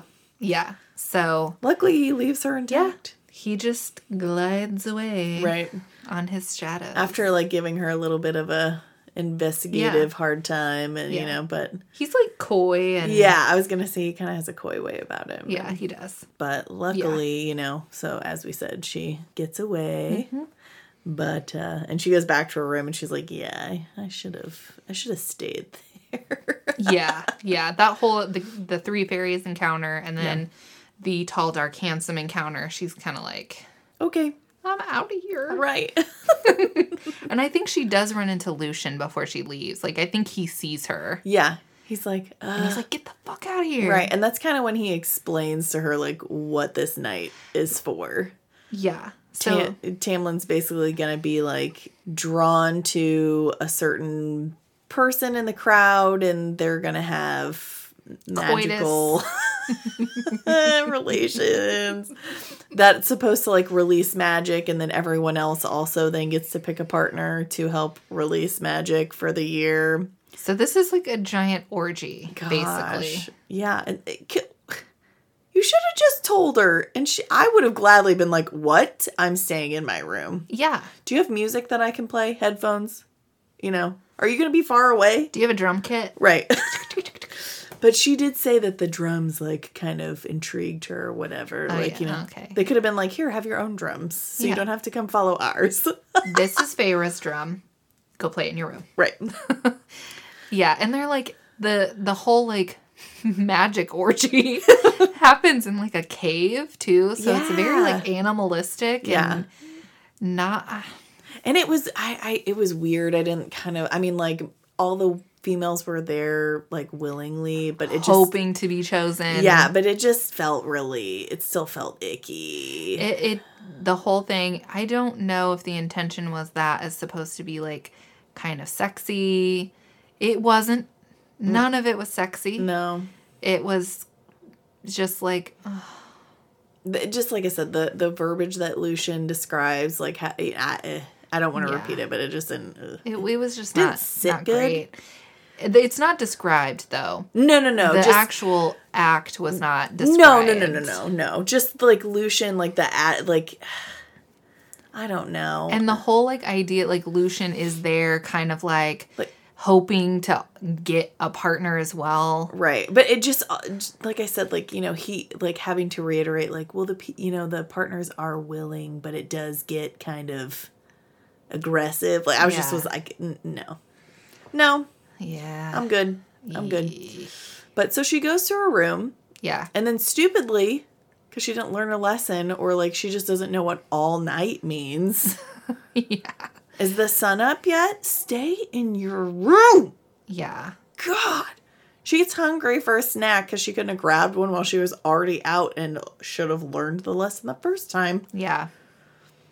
So she's out in the hallway, and Tamlin's already done his deed for the night, but he's still all revved up on magic or something. So, you know, he wants her and is upset that he could smell her, but he couldn't find her. So he had to choose another, and blah, blah, blah. And so he bites her neck really hard. Yeah. And see, this scene for sure is supposed to be sexy. Yeah, I guess. I think it, it the way that like before he actually bites her, Mm-hmm. he like has her, he's like has her up against the wall. and Right. he's like very Right. close to her, and she's You know, she also feeling the heat. Yeah, feeling like the heat. Yeah. and she's also it, she's not afraid. No, She's not like She's like, cowering or yeah, I- afraid. I know you. she's like, kind of like challenging him a little, Yes. like defiant. because Like, she's a little jealous. yeah, she is jealous for reasons that don't make sense because they've had zero chemistry up to this point, period. but she's jealous Yeah. and she's thinking about, oh, that female he was just having sex with. Right. And so she's like trying to challenge him, being Yeah. defiant. Right. And then he like latches on and bites her neck. Yeah. And it, was just not sexy. No. I just don't find anything Tamlin does to be sexy. No. No. No. He kind of gives me the ick, just generally. They have moments like like I said when he shows his compassion to that fairy and stuff like that. Like moments like that I'm like, okay. I like this side of this guy.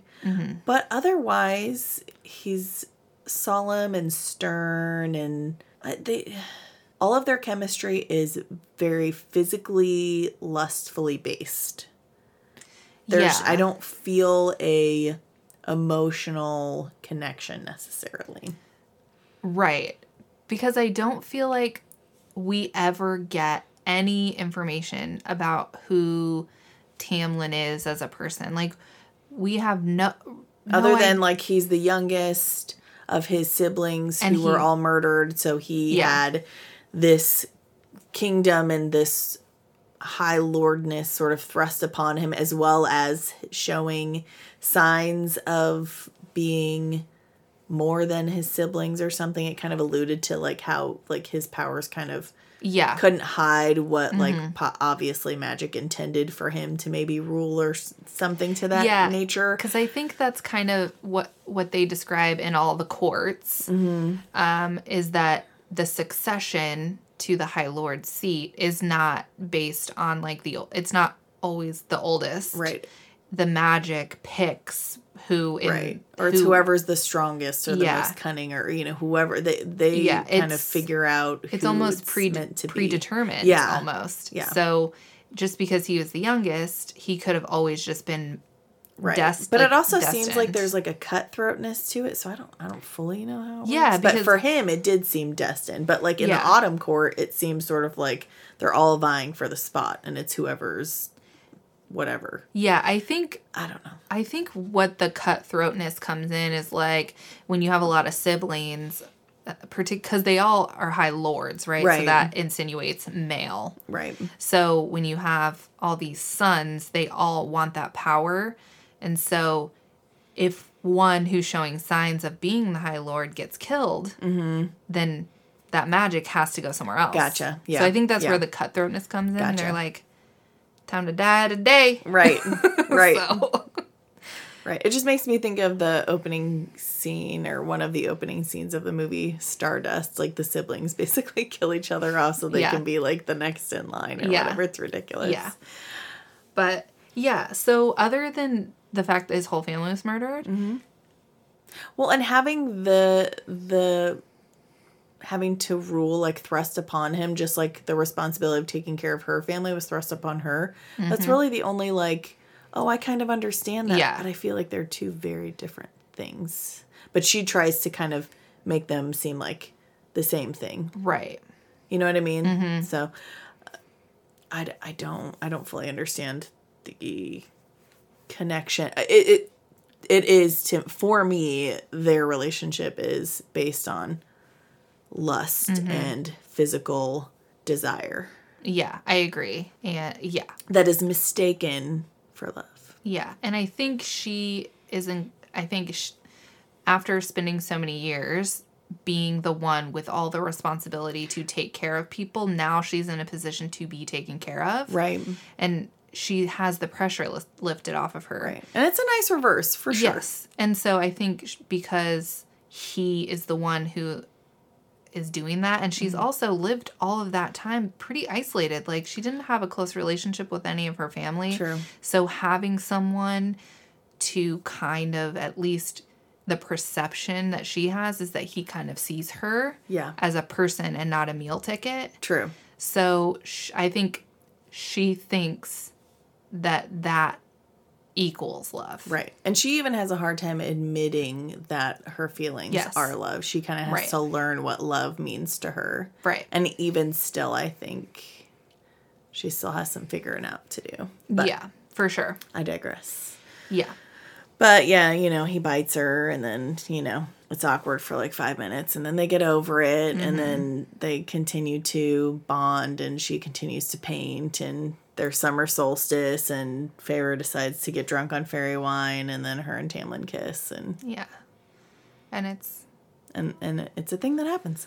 it's a thing that happens. And in the, all this meantime, she's building like a cool friendship with Lucien. Yeah. And Lucien's like Lucien's kind of like a little like devious and he jokes and Mm-hmm. he's kind of like a little bit he's not like mean, but he's, He's kind of like, like, a mean big brother sort of yeah, way. that's that's the vibe. I get he's kind of a sharp version of like a Fred and a George, right? Because he's Yeah. like he's kind of tricksy, you know. Yeah, he's not yeah. as serious. Yeah.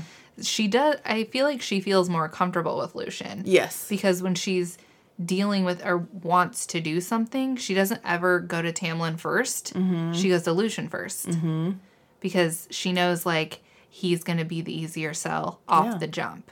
If anything, like maybe Lucien should have been the love interest. Please don't come for me. Okay, anyway. I mean in this book. I agree. uh, I agree. I I feel like she has a much clearer connection with Lucien and a lot more chemistry. yeah. But also, when I'm thinking about a relationship, I want a partner who I can joke with. Right. Like, that's why Dakota and I have been together for so long, is because when we hang out, we literally just sit around and make each other laugh. Yeah. Like, that's, Yeah. if, if that didn't exist, I would never be with someone who was so serious. right. Because life is not that serious. No. Right. unless you make it that serious. Right. Like even if I eh. have a shit day, I know that I can come home and like Dakota and I can just like laugh. Right. And yeah, I just don't ever see Tamlin being that person. I don't think he ever laughs. He does laugh during the summer solstice, and I only know that because I think that like they make a comment that he and her like both laugh at some point, mm-hmm. and it's like a rare occurrence for either one of them. Like Yeah. her because her life has been such Turmoil. Garbage. Yeah. Struggle. and him being so stoic and stern, you know. Yeah. But- so I do think they at least laugh once.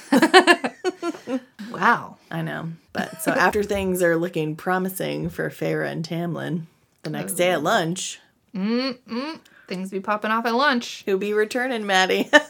It's Mr. Tall, Dark, and Handsome. Ooh. Ooh. And who does he turn out to be? But the High Lord of the Night Court. Uh huh. So he pays a visit, and he, he Feyre's like, "Holy shit! This is the guy that saved me. Right. This is the most beautiful man I've ever seen. Damn it!" His name is Rhysand, and it is clear that Tamlin and Lucien do not have high opinion of Rhysand. No. They do not like him. No. And I think like the day before or that day, like, or is it later? That he leaves a head for them in the garden. Oh, I think it was like a few days before this Right. because he says, "Didn't you get my gift?" Yes. I feel like Rhysand has a British accent. yep. No, he has that air about him. Didn't you get my gift? Yeah. But he, obviously, we learn later that he did it because he was told to. But Yes. I think this is a, like a little nugget that's supposed to make us think like, oh, is he evil? He's leaving heads in people's gardens. Yeah, little did SJM know that we were all like, hmm, hello.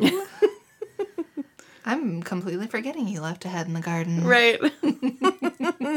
he must have had a really good reason. That was probably a really bad guy. Right. three of you. Right. So yeah, so Rhysand is swaggering around and he's like trading taunts. And what's funny is he like keeps so cool. Like he is the epitome of cool He's the coolest cucumber ever. ever. And Tamlin and Lucien are like they're they do not get the game that's being played here. No, and they're on high alert. They're like trying to hide Feyre as if that's even possible. Yeah. And they've known Rhysand for hundreds of years. So I feel like they should know their little tricks on trying to hide Feyre are not going to work. Right. The He's man can see out. into people's brains. Yeah, You don't think this- he can sense her her her mind? He's a mind reader. Hello. And her scent is everywhere. Right. Like, of course he's gonna notice. I do think it's interesting that when he does enter your mind or like tries to pick at your mind, she says it feels like talons. Yeah, talons. So he obviously eventually he finds her. He's like, oh, okay, and he recognizes her obviously, but Right. he doesn't say anything. No, he doesn't. He doesn't give up to Tamlin that they've met or that he saved her Right. or anything like that. And he asks her what her name is, and she tells him, "Oh, you know what? I thought we were over two hours already." Way to go! And there's parts we're gonna cut out, so we're good. Exactly. We're doing really well. We're doing really well. Um, So he asks her what her name is, and she has kind of gotten the idea that he is affiliated with like the big bad, probably. Right. right. And so she tells him that her name is Clare Beddor, which is a girl from her village. I understand that you're under, you know, scrutiny right now, and like, you know, what's your name? Make one. Make one up. Make one up. Don't you dare ever use the name of a person you know. I I dare say, even if you hate them, don't do it. Yeah. But it, if you did hate them, it would make more sense. Mm-hmm. Don't just pick some random human person's name that you know belongs to a human. It's one thing if if you Samantha Goodfellow. There Yeah. there's probably a human out there named Samantha Goodfellow, but guess what? I don't know her. She doesn't live in my village. I'm assuming that she doesn't exist. Yeah. Don't I know. don't use the name of a person you know exists. I know. Girl. It yeah. And uh, it's and she she has enough sense to know that giving her family name would put her family at risk. right. So doesn't sh wouldn't she assume that giving this name would put this family at risk? You're so smart and so dumb. Yeah. So Stop it. that sucked, but Rhys doesn't uh, question her. He knows that she lied, yeah. but he doesn't further push it. No. He's just like, It's kind of like keep your secrets. Okay. touche. Right. So eventually he like leaves and basically gives Lucien and Tamlin a salute like, see you under the mountain. Right. I'll see you soon. Yeah. Very ominous. Right. So later that night, you know, this is kind of the last straw. Like Tamlin's like, okay. Yeah. He's feeling feelings.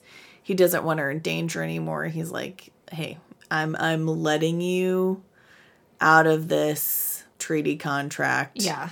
I don't know if he kind of was like, yeah, so I did kind of fudge it. Like, you know, you don't technically have to. I think she she gets that information from Alis later. Oh, okay, okay. But either way, he's basically like, I'm gonna let you out of this. Yeah.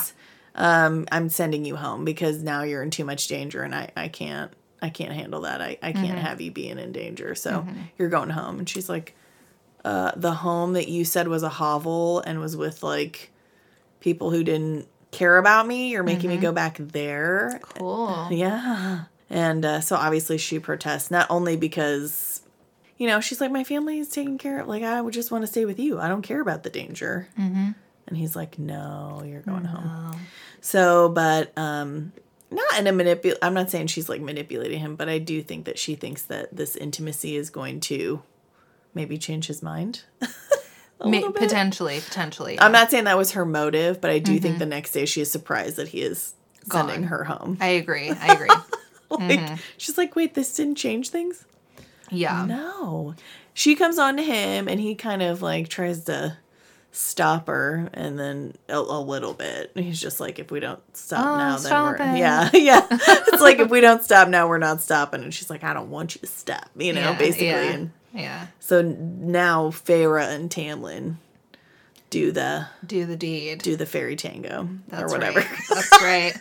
the, the fairy tango. I'm gonna have to look up Yeah. different words for that for, for throughout the series if we continue it. I bet there are a lot of words that you can or phrases Phrase to allude to. could- I'm certain yeah. there are, and I'm, I want to find the good ones. Yeah. Just just to spice it up. Exactly. No pun intended. Literally and in a funny way. yeah, in a funny way. So yeah, they uh they get together, and then the next day Yeah. she's still sent back, and she's going home Yeah. for her safety. He did tell her that he loved her before they actually did the deed. He did. He did tell her that he he Yeah. loved her. And She, did, not did say not. it. She did not say it. She just answered with her body. Right.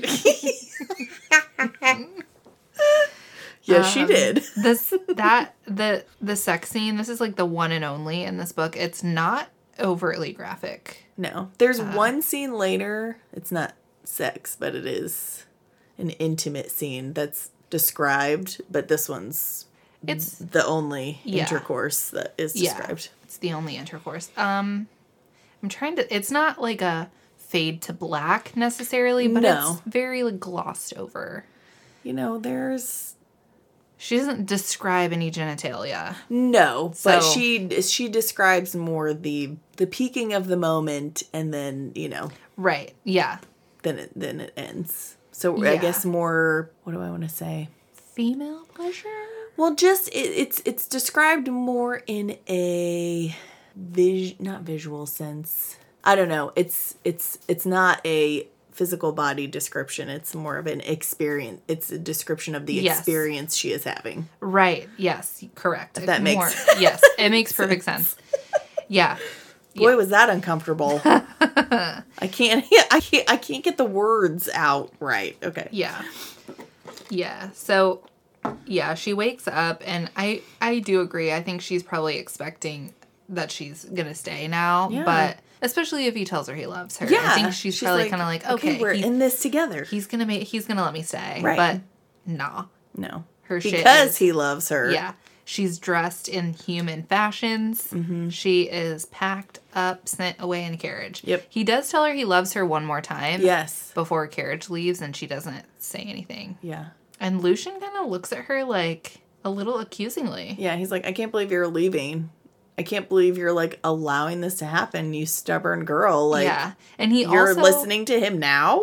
Yeah, he also kind of like gives Tamlin a little pushback here, like just give her a few more days. yeah. Let her stay here a few more days. Yeah, why are you sending her away now? Just give her a few more days. Yeah. And Tamlin's like, Nope.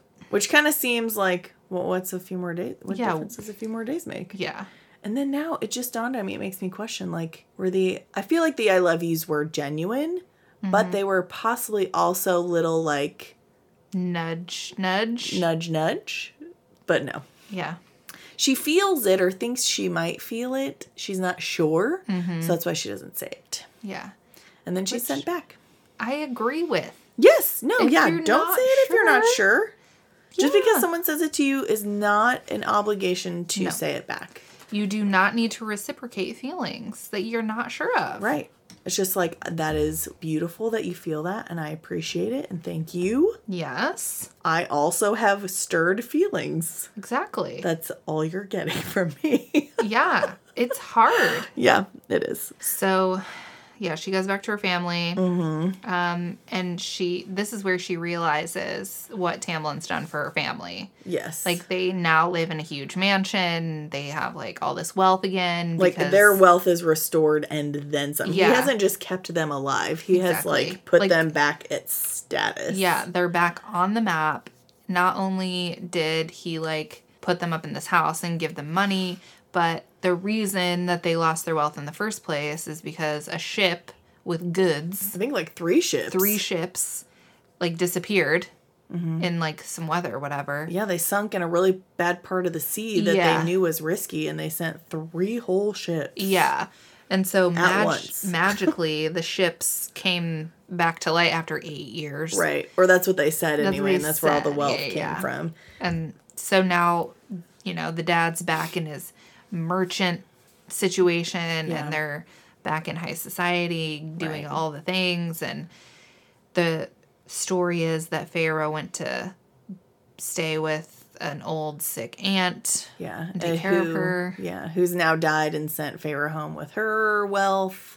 all the golden jewels and Right. yeah I did think it was interesting that at first it was just a stranger came to the dad and wanted him to invest his money and Mm-hmm. he got a little bit of wealth. But I think as Tamlin's relationship with Feyre grew and he learned about the ships and all that stuff, then that's when he really just like let loose yeah on them as Yeah. far as like money. Just yeah so yeah, they didn't suffer one day, I don't think. No, and um, you know, So they're just living it back up. Elain is delightful and oh, she can grow a garden. Why weren't you growing vegetables? Yeah. I know we were in winter when we met them, but didn't seem like gardening was a thing she was doing. Yeah. Like, why could you not? I mean, I know seeds cost money, but like, you had some sometimes. Yeah. This occurred to me in this moment. I was like, why wasn't that girl making vegetables in the garden? I know. I know. But so they're all happy and full of money and Yep. yay for them. I did think it was interesting and it totally made sense. Because Tamlin also, d- you know, did the glamour with the the aunt or whatever, and made them forget that a beast came to their home. Elain Mm-hmm. Yeah. and the dad Fully fully, accepted. yeah, uh, didn't work on Nesta, and that doesn't shock me in the least. So she knew that Feyre had been taken. She actually had Tried. tried to go after her, Mm-hmm. But she couldn't get past the wall, Right. the quote unquote wall. Yeah. Yeah, But- she couldn't find like the little rip that Right. the but Fae go through. then, you know, things started turning up for them and she I think figured that Feyre was Fine. fine and safe. So Yeah. And that whatever was going on with Feyre was probably responsible for Yeah. the change in fortune. Right. Yeah. And this time when Feyre's back with her family is when Nesta is at her best, really. Right. She explains like what you said earlier about her Mm-hmm. anger towards the dad and waiting for him to kind of step up and Yeah. she doesn't apologize to Feyre for anything, but she does say, you know, I was angry at you for doing what I couldn't. Mm-hmm. Which again I argue wouldn't. Not Mm-hmm. because I feel like she could have gone out with Feyre and been like, okay, teach me what you No. let yeah. me help. Yeah. Yeah. She did not do that yeah. because of her anger for her father, but her love for her sisters should Mm-hmm. have been greater than her hate for her father. Exactly. And yeah. So I think we do see like a little bit of bonding because now they're in society. Now they're Mm-hmm. attending balls and Feyre doesn't she's never done this. You know, she was too young at, before they lost their wealth. Yeah. And so now this is all new to her. She has no real experience. Nest is uncomfortable because all she can think of is these are the people that didn't do anything to help us while we were starving. Right. And Elain even acknowledges it, I think. El- But like kind of more in a like, it's crazy. The people that Yeah. ignored us, we you know, they're they're back. It's just like Elain. I do think a part of her acknowledges like these people aren't they're not real friends. Right. But But I, think that's the first time we see Elain see something that isn't, Yeah. you know, She's being she's aware. yeah. This is like a, a level of a cognizance that we don't Right. see in her previously, but but she I think her penchant for niceties and politeness overtake Yes. that. Agreed. So she's like the host. Mm-hmm. She's the host, the eternal host. Mm-hmm. And Nesta and Feyre kind of like attached to each other. Yeah. Because neither both of them are just not about it. Right. And they know the truth, truth Yeah. of what happened. Exactly. So we get that, and it's nice. But Yeah. and Nest is actually the one who makes Feyre realize that she needs to go back to Prythian. Right. Yeah. Feyre realizes that she loves Tamlin and she wants to be with mm-hmm. him and she wants to help him fight whatever this blight is mm-hmm. and do what she can to mm-hmm. save him. And yeah, uh Nessa's like, go and don't come back. Yeah. Obviously we're fine. Like Yeah. just go, live your life. Yeah. And Nest is like, maybe I'll take my money and see what else is in the world. And I was Yeah. like, yeah, Nesta. Yeah, that was cool. Yeah. So that's the last time we see Nesta in this book. Right. And I I thought moving forward we were gonna get more sister. Right. Like You might get little bites here and there of like old behavior is Mm-hmm. what I was thinking, but like that we would continue to move forward. Yeah, I thought that at least their relationship was going to be strong. Improved. Yeah. Yeah. Yeah. Maybe she wouldn't uh, maybe she wouldn't treat her the way she treats Elain cuz she kind of treats Elain like Elain's a toddler. Yeah. So, but I thought maybe her and Nesta Nesta and Feyre would be more like friends, like equals. Right. Like a We're respect. yeah, we're both strong, capable, and uh, I have to protect Elain, but I don't have to protect you, so I can be more open with you. Yes, exactly. Mm, that doesn't happen. Spoiler for future books. That doesn't happen. Yeah, it doesn't happen. Yeah, so Feyre goes back to Prythian. Yep. She goes back to the manor, and that shit is wrecked. Wrecked. And empty. Yep, except for Alis. She's gathering supplies. She's in there. She's trying to like hurry up, get Yep. all of her shit. And she just calls her a foolish mortal girl. yeah, She's mad at Alis is mad at her Feyre. She, she is.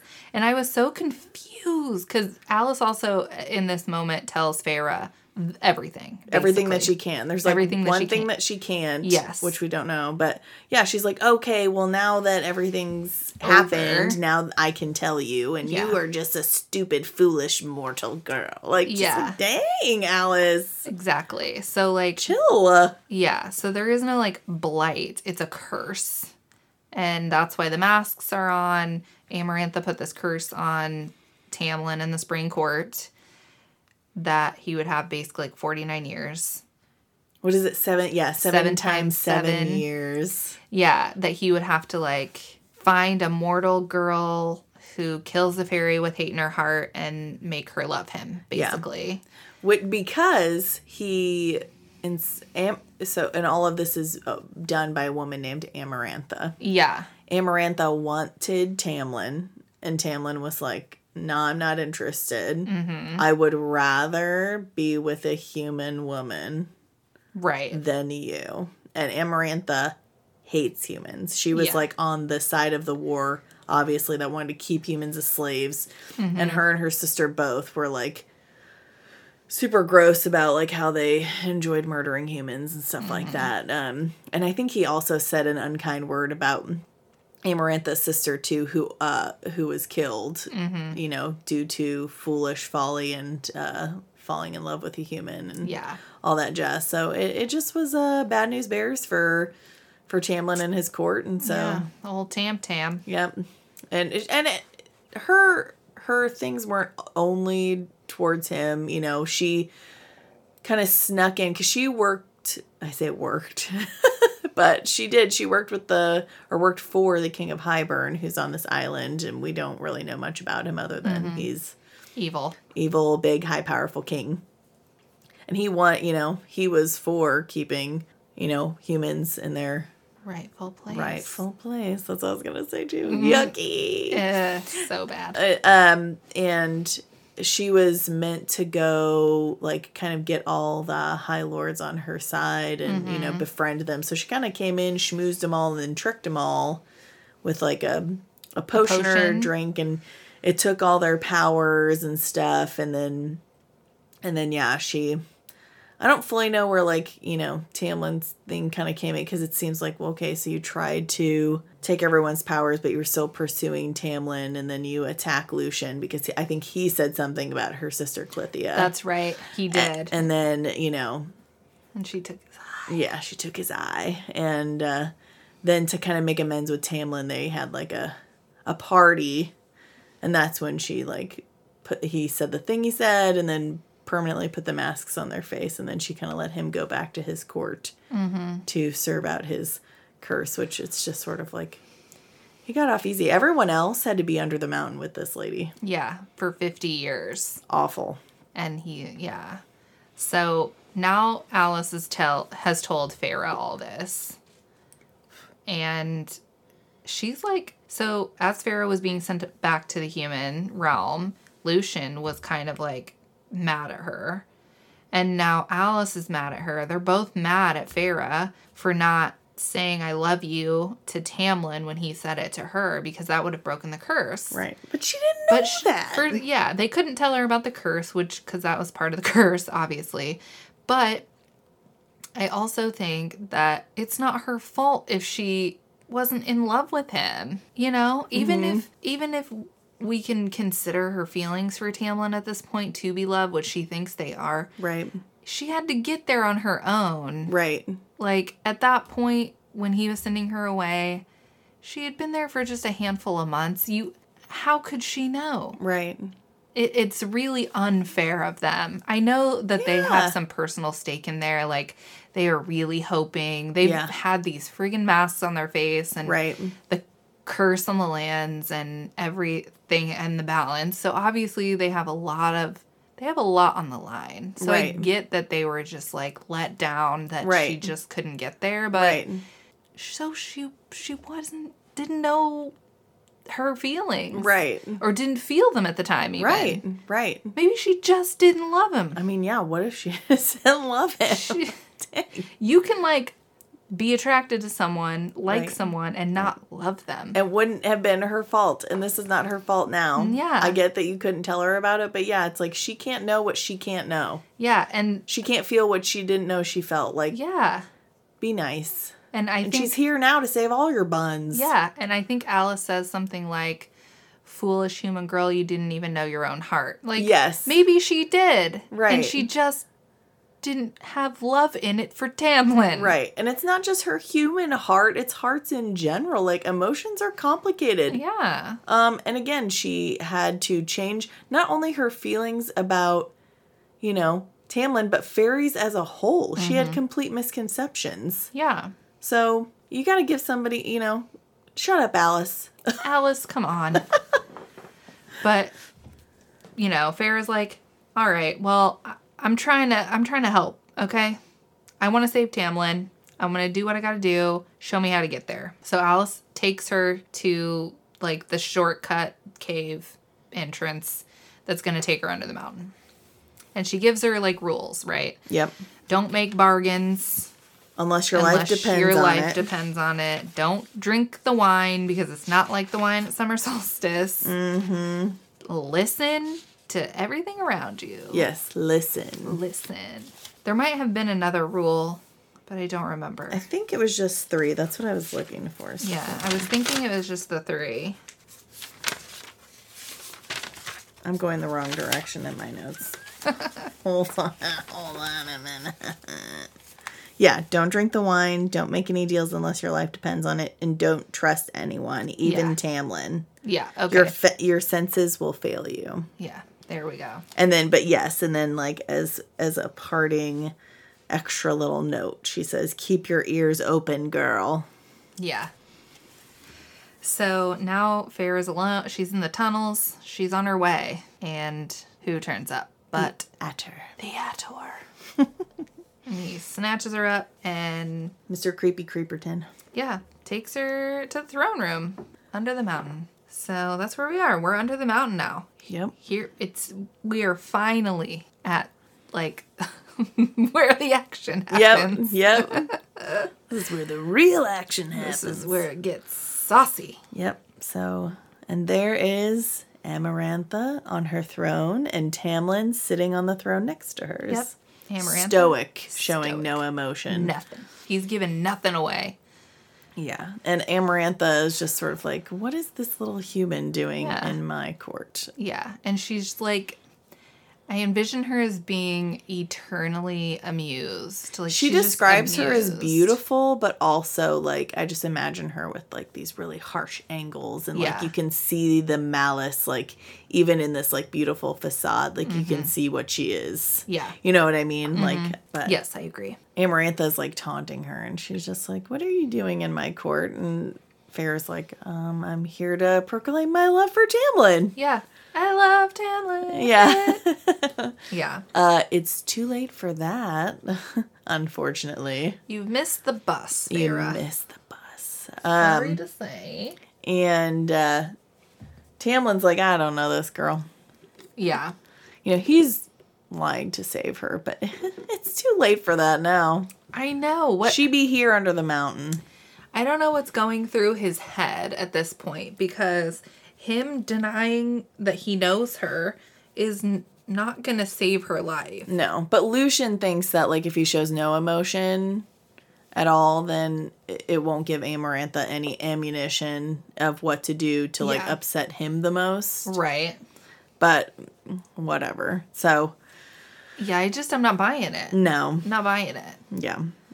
So, But yeah, she's there to save Tamlin and you know, and Amarantha's like interesting because uh I have this other girl that I thought was the girl that, you know, was hanging out with Tamlin.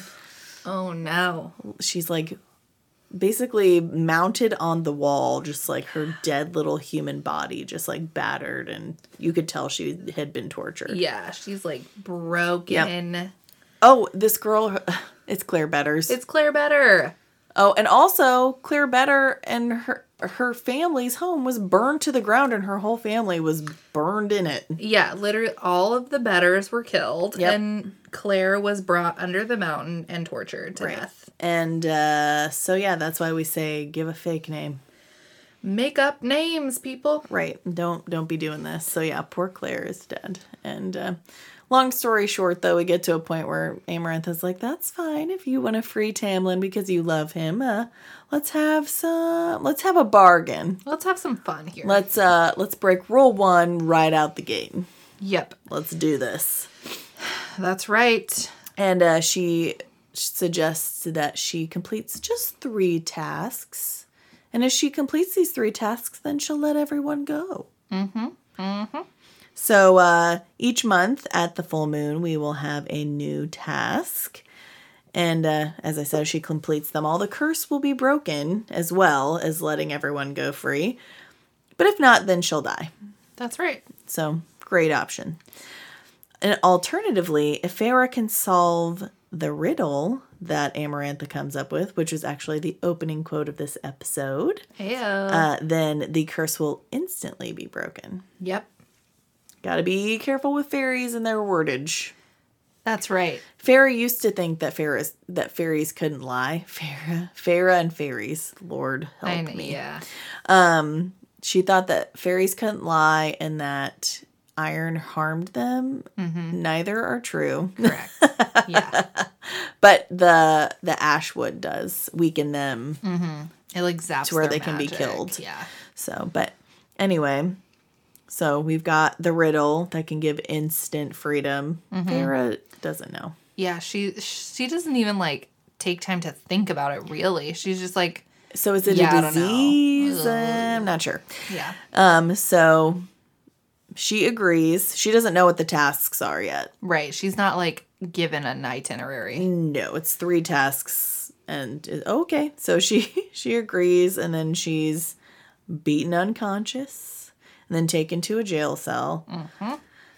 Great fun. Um, Lucien comes to her and he heals her as much as he can without like making it too obvious that she's been healed. He kind of Right. like leaves the bruises, but like heals her like major wounds. Yeah. or like the pain inside. Yeah. And during all of this, like Tamlin gives zero reaction. He's just sitting there staring into space. Yeah. No claws, no nothing. He's trying to react zero to give Amarantha no ammunition, I guess, and you know, no information. So Yeah. But uh, we get to task number one. And this is where one of our creatures come in. Yep, the Middengard Wyrm. That's right. Now this one is just gross, really. Yeah, I envision that it's like they all of the high fae that are trapped under there and Amarantha are like under like it's like stadium style. Yeah, and they're that's all sitting I- up here and looking down on like a maze, mm-hmm. and she's in there, Yeah. in the tr- like trench, Yeah. style. yeah, That's how I envision it. me too. So she's, it, it's like a mud trench basically, mm-hmm.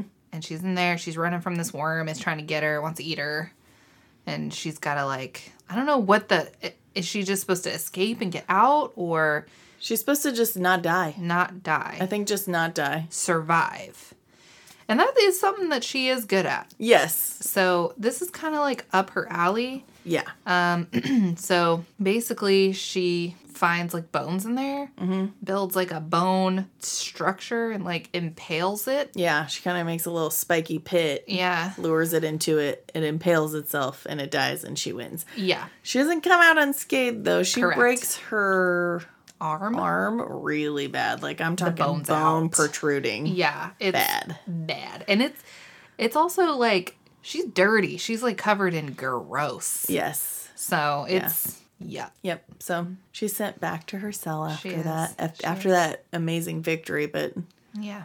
our girl be dying. She uh she got blood poisoning. Sepsis is setting in Yeah. from that wound. Yeah, it's gonna get infected or it's already infected. She is dying. She's straight up dying. and when you know, at this point, who turns up but Rhysand? He be under the mountain, He's there. just like everybody else. Yeah.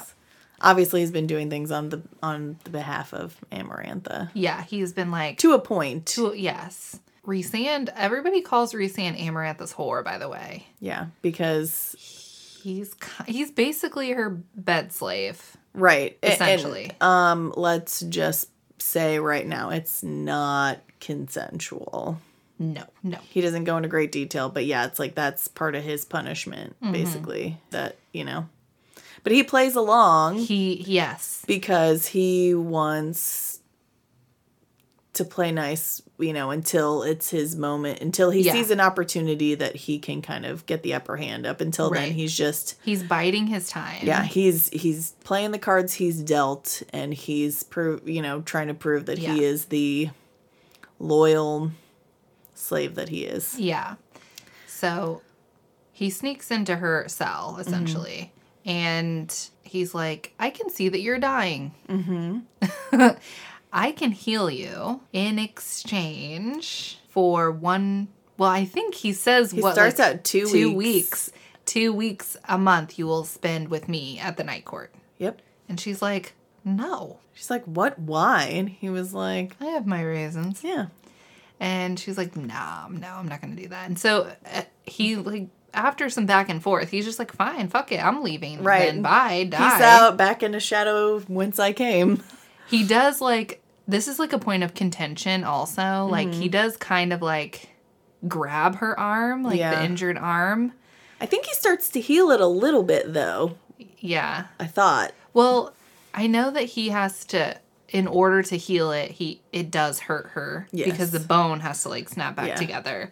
But I think before he does that and trying to like coerce her into letting him heal her, Oh yeah, I think he does like grab her arm. yeah. I think he's trying to um, relay the seriousness of Yeah. the situation. I mean, he basically says he's like, "You're dying." Yeah, and I think she she knows that she's dying. Right. At, well, and it's funny. the lines literally like, you know, I I wasn't sure that I was dying, and I was like, but I'm certain that I'm dying. I'm like, what? Do you remember that? Like, Yeah. it was just like within the same paragraph. I was Yeah. like, wait, what? No, mm-hmm. no. And of course, he's like, you know, Lucien could come and protect you, but mm-hmm. or or heal you. Yeah. But he could come tomorrow. He could come a week from now, and you're dying right now. Yeah. You're, you might not last that long. You might not be able to wait for Lucien. Right. Because during the worm trial, Lucien shouted out, you know, Look out. look out. Yeah. And he was punished. He was punished. So, uh, who knows if he's going to be able to come help. So Yeah. he's about to fit, Rhysand's about to fade out of the room. She's like, wait, Wait. what about, what about, ten, uh, what about five days? Yeah. He's, like, ten. Yeah. She's like, seven. He's Deal. Like, he's like, fine. Yeah. Which later she's like, you didn't have to bargain with me. He's like, I know. Yeah. Duh. I got my reason. Right, exactly. So she makes yet another bargain. Her life did depend on, on it this time. Yeah, for did. sure. For real. I mean, the, the first time it did too, because it was like, well, you're here now, so either do this or I'm just going to kill you right now. Exactly. Yeah. Yeah. Let's, let's have some fun first. yeah. Yeah. So, So now, yeah, if she lives, she's to have to hang out with him for a Yeah. week every month. yep. And the interesting part is the night court bargains are marked with a tattoo. Yep. So now her left arm is tattooed Mm-hmm. and then an eyeball in her palm Yep. to mark her bargain Yep. with Rhysand. He's watching you. Ooh. Uh, so that's cool. Yep. I wish bargains were marked with tattoos now. I would make bargains all over the place. Super way cool. It would save so much money So much money. and time, really, because Yeah. it seems pretty instant. Yep. So you're not like sitting around for like six hours getting tatted. Right. So And then I think we have like a ball thing before the 2nd Mm-hmm. trial. He has her all painted up, you know. wearing very like skimpy wisps of clothing. right. And they basically go straight up to Amarantha and Tamlin and, you know, he's Grind just like each other. he's basically like, "Hey, uh, I made a bargain with your lady over here." yeah. Yeah. yeah. Because he was like, I want him to know when I want him to know. So he made him aware, which got a little reaction on Tamlin, I think. I think it was like a, a tightening of the hands. Right. That's about it. Which honestly, it really shows Tamlin's personality that the only time he ever reacts to what is going on here is Jealousy. jealousy. Mm. When someone else has his toy. Right. Get Never mind that Feyre is beaten to unconsciousness. Yeah. Fine. Never mind that she was almost just eaten or that she sustained a life threatening injury and got blood poisoning. Because who called out to help her? Lucien. Mm-hmm. Who came and healed her after she was beaten to unconsciousness? Lucien. Yep. Who was there to heal her after her arm was broken and she was dying of blood poisoning? Resand. Rhysand. And the only time we ever see a reaction from him is when someone else has got his lady. Yep. And uh, it's funny because Rhysand has her painted so that he can prove if anyone touches her. Yeah. Besides him, of course. Yeah. And that it shows her that because he feeds her the fairy wine. Right. So she won't remember. Right. Which this part, even though he doesn't do anything, he only touches her stomach and her like sides or her arms. Mm-hmm. But just the her having to drink the fairy wine every night and dance and make a fool out of herself in a spectacle in front of all of the courts felt so gross. It felt so gross. this was hard for me to be like, oh, like I, I understand that Rhysand is like playing his part, and and and obviously he hasn't. If you think about it, he has not harmed her. He's done nothing but save her Mm-hmm. Yeah. to this point. But he like says and does things that are a little questionable or feel Oh, a oh, little for like, sure. ew. Yeah. But The but yeah. dancing is every, I those bits felt were like, I don't like that. I I, don't like that. didn't like the dancing. Yeah, didn't like the dancing at all. Yeah, just the her having to be drunk and out of it and Yeah. not remember, like it felt gross. Luckily, obviously, the paint's there to show us that he he does not take advantage. Yeah, and that that's what he paints. It, it's so she knows when she like Right. she sees herself. She's And like, so, like later, he has like you know deniability with Tamlin. Like, Yeah. see, I didn't, I didn't I touch didn't her touch her. else. Yeah, But it's which yeah, but it still isn't great. no, it's not great. It's not so great. But then, uh, kind of, but this is we have scenes like that before Task Two and after Task Two, so that's kind of like mixed in. it's like an ongoing thing while they're in the trials, Right. Pretty much. Right. So But Task Two. task two. So basically, task two. It, Feyre and Lucien are like in a box. There's like a wall separating them, Mm-hmm. but essentially, they're the ceiling is like lowering onto Mm-hmm. them. Are there are there spikes on the ceiling? Yeah, there's spikes on There's- on on the Yeah. that, that are lowering Yeah. on top of them. And so she's got three levers, Mm-hmm. and Feyre can't read. I was gonna say, I guess we didn't really tell you this really important thing about her. She can't read or write. She can, but it's very difficult for her. She It- has a very rudimentary, Rudimentary, yeah. um, level of She essentially like knows her letters, and that's it. right. And she's so stressed out. Like even though she kind of starts to read it, it's like she. This scene took way too long for me. Way too long. So this is kind of a punishment for Lucien as well. Yes. So he's over there, and if she does, she's got these three levers, and she has to figure out which one is going to stop the ceiling. Yeah. And there's like a word problem, and she has to choose A, B, or C yeah, as the answer, but she can't even read the question to know the answer. exactly. And she's kind of like trying to process of elimination. Which one is the right one? her reasoning was so crazy. Like So crazy. one was I can't even remember I- now. Like yeah. one was being alone or, you know, Yeah, something like that. And then two was her and Tamlin. That's a good number. yeah, And then I think one was like people who look out for themselves that are evil, like Mm-hmm. Amarantha, maybe something like that. And then two was her and Tamlin together, a force to be reckoned with. And then three was three sisters cramped in a bed together and uncomfortable and in in squalor and you Yeah. know. So she was like, ah, two. Ah, that's how I'll pick two. It's like, okay. sure. That logic. But, her hand burns when she goes to pick two. Yep, it does. Okay, well, let's try another option. One, hand burn again. Nope. We have to trial and error this a couple times. It's like, Yeah. oh, three, it doesn't hurt. We trial and error a few times. Like, girl, just three right there. The Yeah. spikes are lowering, lowering, lowering. And lowering, Lucien's lowering. like, pick one. right? Like, I don't even care at this point. Just pick one. We're gonna die. And so finally, she trusts her hand mm-hmm. and picks three, Yeah. and the ceiling stops. yeah. And we, we know that's Rhysand. Yes. Through their bond, helping her out. Yeah.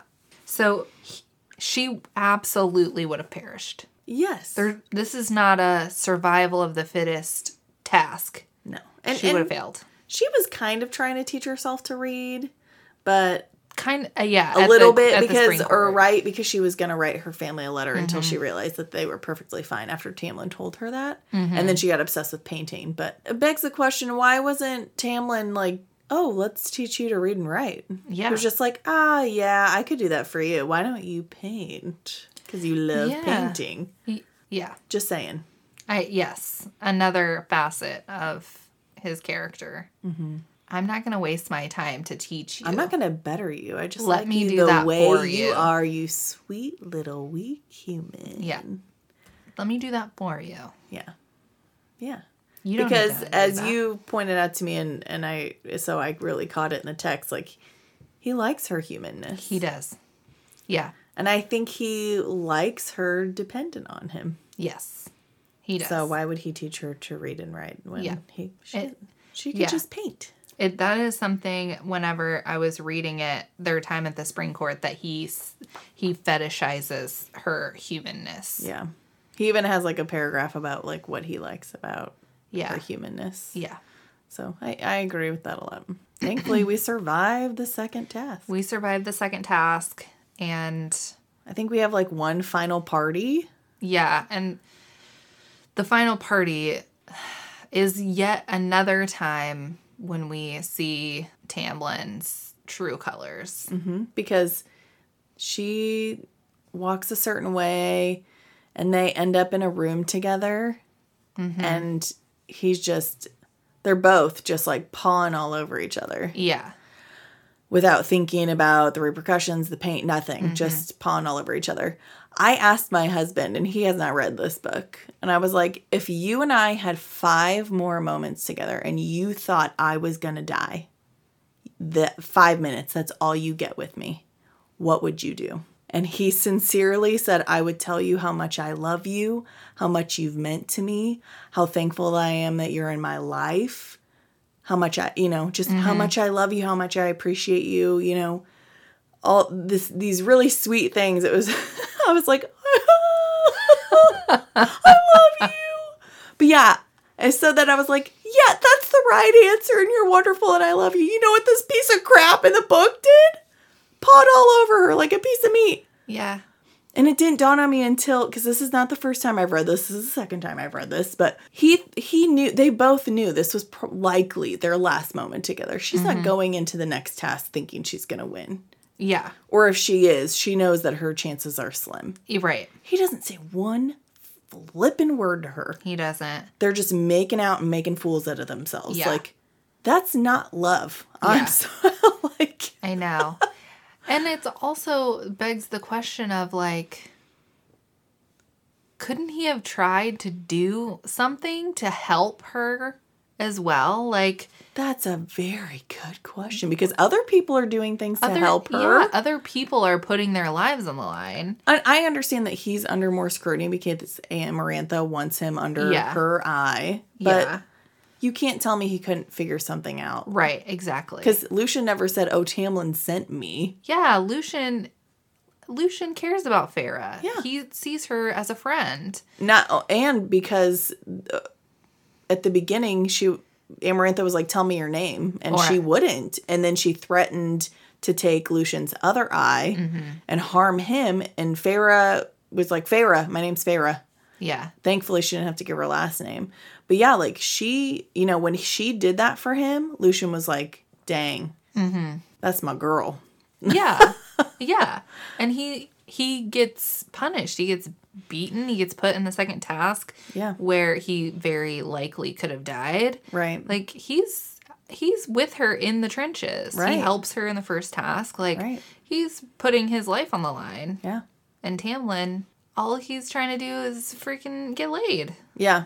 It's disgusting. And then Rhysand walks in, takes the paint off of Tamlin and puts it on himself. Well, not yet, but eventually puts it on himself. And him and Feyre are kissing when Amarantha busts in. Mm-hmm. You know, so to take the blame off of like what her and Tamlin were doing, like Tamlin, Yeah. you you just don't think about anything, do you? You dumb dumb piece of crap. Yeah. Such a shit. Angry. Mm. Yep. And that brings us to our third and final task. Yes. Finally, we're here. We are finally arrived.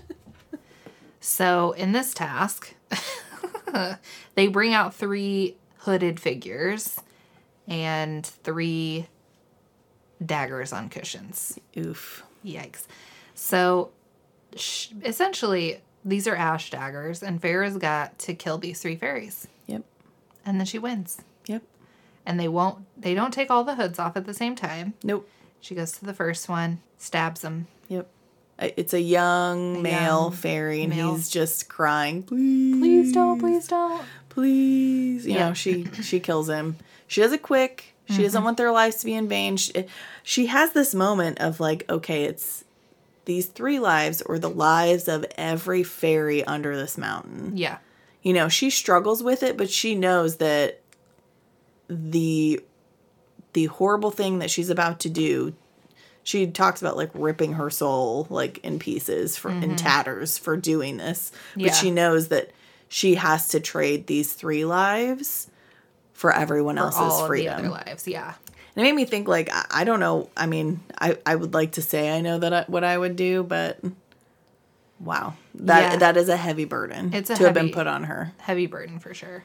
So she kills the first fairy, moves on to the second fairy. It's a female. And she's accepted her fate. She's Yes. basically like reciting prayers. Right. But she's also kind of giving Feyre the like, it's okay, just Yeah. do it. Make it Yeah. quick, make it painless, send me to the afterlife. Yeah. So, boom, Feyre kills fairy number 2 Mm-hmm. so she gets to the third fairy, and it's Tamlin. Of course. So she's like, Reeling. the fucking irony here. Whoa.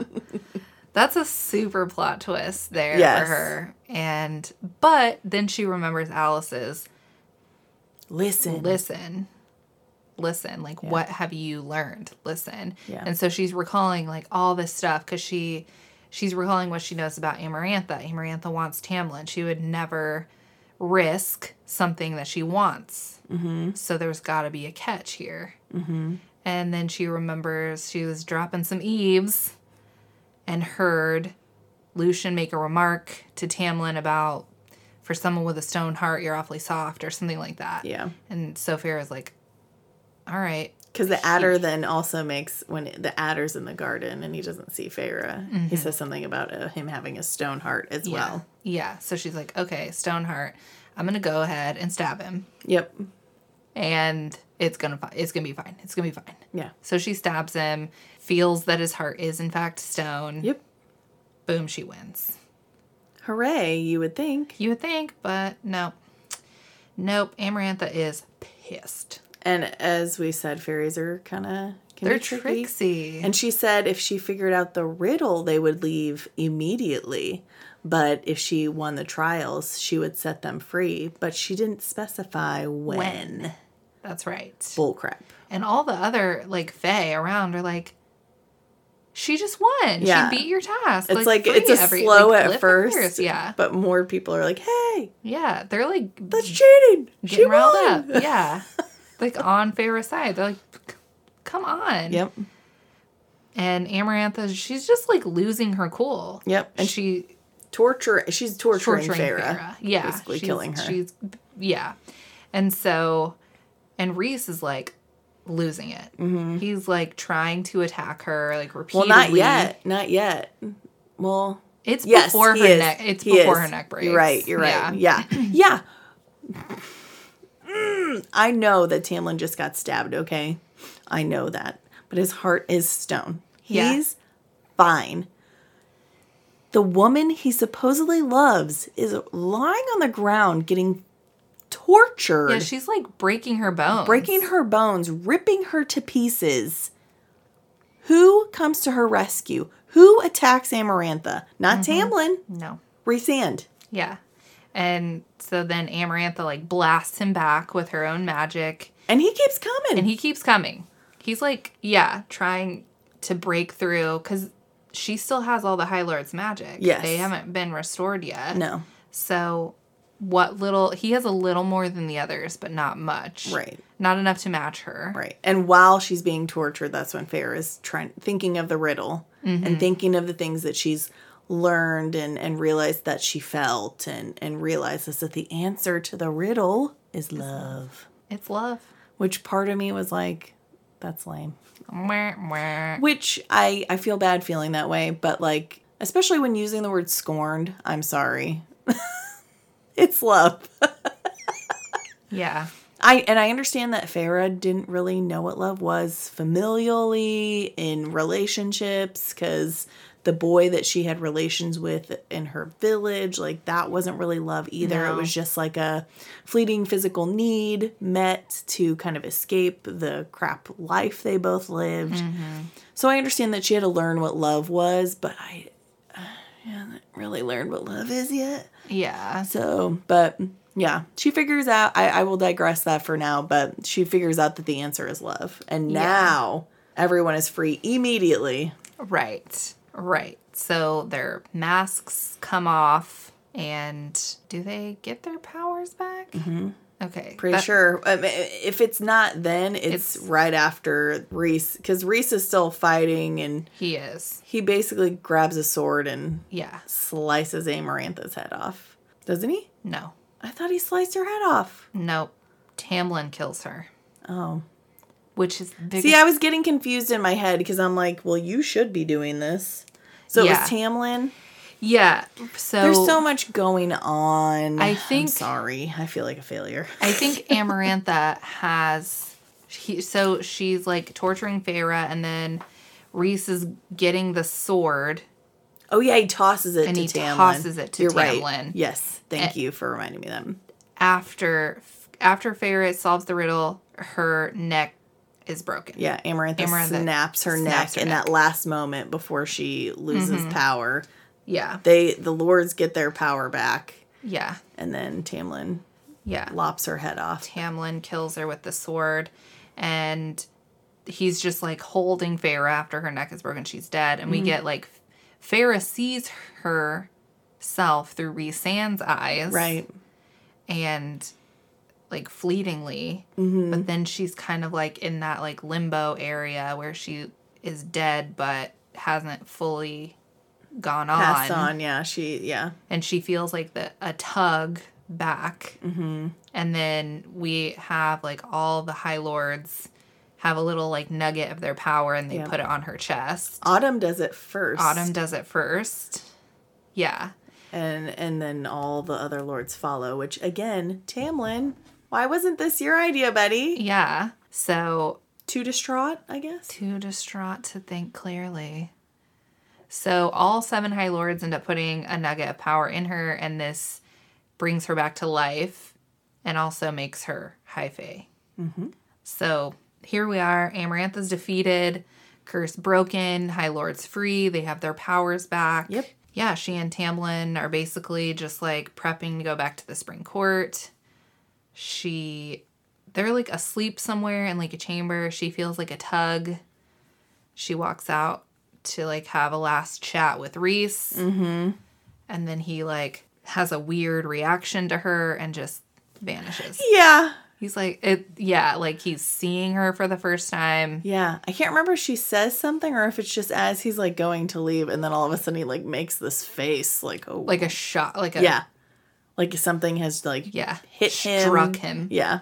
Yeah, and he vanishes. And she kind of just, just like, that was weird. Yeah. Strange. And then she and Tamlin go back to the spring court, basically, and that's Yep. it. And Alis is there. Alis is there. Alis, her nephews, nephews. Lucian, the whole gang. Yeah. So that's The the end. end. Our lovebirds are together. And truthfully, like I I know that I know more beyond this book, so uh, I I tried not to let that affect how I saw um certain characters in this one, but yeah, just the glaring like it it just it was I guess I'm getting I'm skipping to final thoughts. it just Yeah, it we- was, yeah. it was just it's lust. It's lust. It's not love. Yeah. He he did things for her, but he didn't help her better herself. He didn't pro- really protect her under the mountain. I mean, Mm-hmm. like like I said, I know there were things keeping him from being able to do so, but Mm-hmm. if you want to do something, you can find a way. Yeah, I agree. don't know. And I just I think their love didn't make sense to me. I don't think they're I feel like we spent a, an awful lot of time at the beginning of the book in the spring court Mm-hmm. Without there being any development of their connection in a true way. Like outside of the summer solstice celebration where he plays her the fiddle, Yeah. that's it really. And she was drunk then. and she was drunk. Not saying she was it wasn't like the other fairy wine where she couldn't have like control of herself. It was more like uh, the the summer solstice fairy wine was more of like a, a hallucinogen. It was more like she was on shrooms. Right. That's like what I thought of. But Right. I understand that you know, he yeah, he's providing for her and he's and that's that has to feel good after being the one yeah, doing the providing. But I just their connection doesn't feel any more than physical to me. Hmm. it just does not. And he proves time and time again by not acting, yeah. you know, I just And I think we see that a lot in this book that the damage that is caused by inaction. Mm-hmm. Like we see it with Nesta and Elain and Papa Archeron. right. And All then of them. Tamlin's no better and than then, they are. And then Tamlin. So all of the people who should care about her really just put her in dire straits because of their inaction. Right. Their inability to step up for her when she needs them. right. Even Rhysand, after knowing her for like Yeah. two seconds is like, oh yeah, when you come to my court, like as pun- you know, uh, should your punishment be me teaching you to read? Yeah. The first thing you want to do is help her do something for herself. Yeah. Excuse me? Shock. A what? What? Yeah, and every everyone else is stepping up for Feyre. Like Lucien, Lucien's mother steps in to help her in one of because she's supposed to do like household chores during the Right. whatever downtime, and so Lady of the Autumn Court comes in and helps her as well for saving Lucien's life. Rhysand is helping her. All the other High Fae at the end step up for her. Mm-hmm. Whenever Amarantha's not freeing her from the curse, like Right. everyone else is stepping up and the only time that tamlin truly quote unquote steps up is after she's dead Yep. and at that point Feyre's broken the curse And then it's like, were his motives for like falling for her or like wooing her? Like, did he really love her? Did he try to see her in that light to break the curse? i think You know what I mean? Yeah. Like, the, that had to have at least nudged him in that direction. well that's his whole purpose for bringing her there Exactly. because it, we eventually find out that there is no a life for a life in the treaty like Right. Mm-hmm. Could have killed 40 fairies and been fine Because other people killed some of his other. Because he, this is not the first fairy that he sent. Yeah, he's sent fairies out throughout the 49 years of this curse Right. for the express purpose of some girl like Feyre killing one of the fairies so he could Right. bring her back to the court and woo her. Right. So that's and and the fairies were killed but by hunters or it said older women i'm like Ye- you could you could have wooed an older woman then yes. come on sir Maybe he couldn't woo an older woman. because she's too smart She, she'd be like, bitch, no. Get out not of here. interested Please. please You and that straight face? Nah. Right. I'm to take Ginger over here. Thank Right. you. ooh who's He's a the boy time. with the one eye hello Yeah. I like me that golden eye you got there. right right she's like tell me the story Let me put my hands in that hair. right or something but Yeah. Make me Yeah. laugh a little. I'm not saying that Tamlin doesn't believe that he loves her, but yeah, the it just Mm-hmm. you know that had to nudge him in that direction to see her in that light. And then, yeah, and then all his actions are more, as you said, in the admiration or obsession with her humanness. Yeah. And I think that he sees her as like his little toy doll that he gets to play with. Yeah. And And care for. And that she's his. Yeah. That that is it's not like expressly expressed in this mm-hmm. book that that's how he feels outside of that one like when Rhysand is like, "Ooh, I made a bargain with your lady." Yeah. And we the only reaction he gives through that whole Yeah. time period is in that moment. Yeah. So clearly he sees her as his. Yeah. Like that is mine and you're touching it. Mm-hmm. So yeah, I don't think he loves her as a partner. No. Perhaps as a possession, but not as I a agree. partner. I agree. I I yeah. So But were there Mm. other final thoughts on it that you wanted to share? Um, I well, my Goodreads. I did check my Goodreads rating. and Mm-hmm. I did give it a three out of five, uh, which honestly most books are a three out of five. Yeah, I think I I would have probably gone like three and a half on this one. Mm-hmm. Um, but yeah, three out of five Yeah, because I like it. I do like it, yeah. but the other ones are much better. I I think the second one is the best one. Mm-hmm.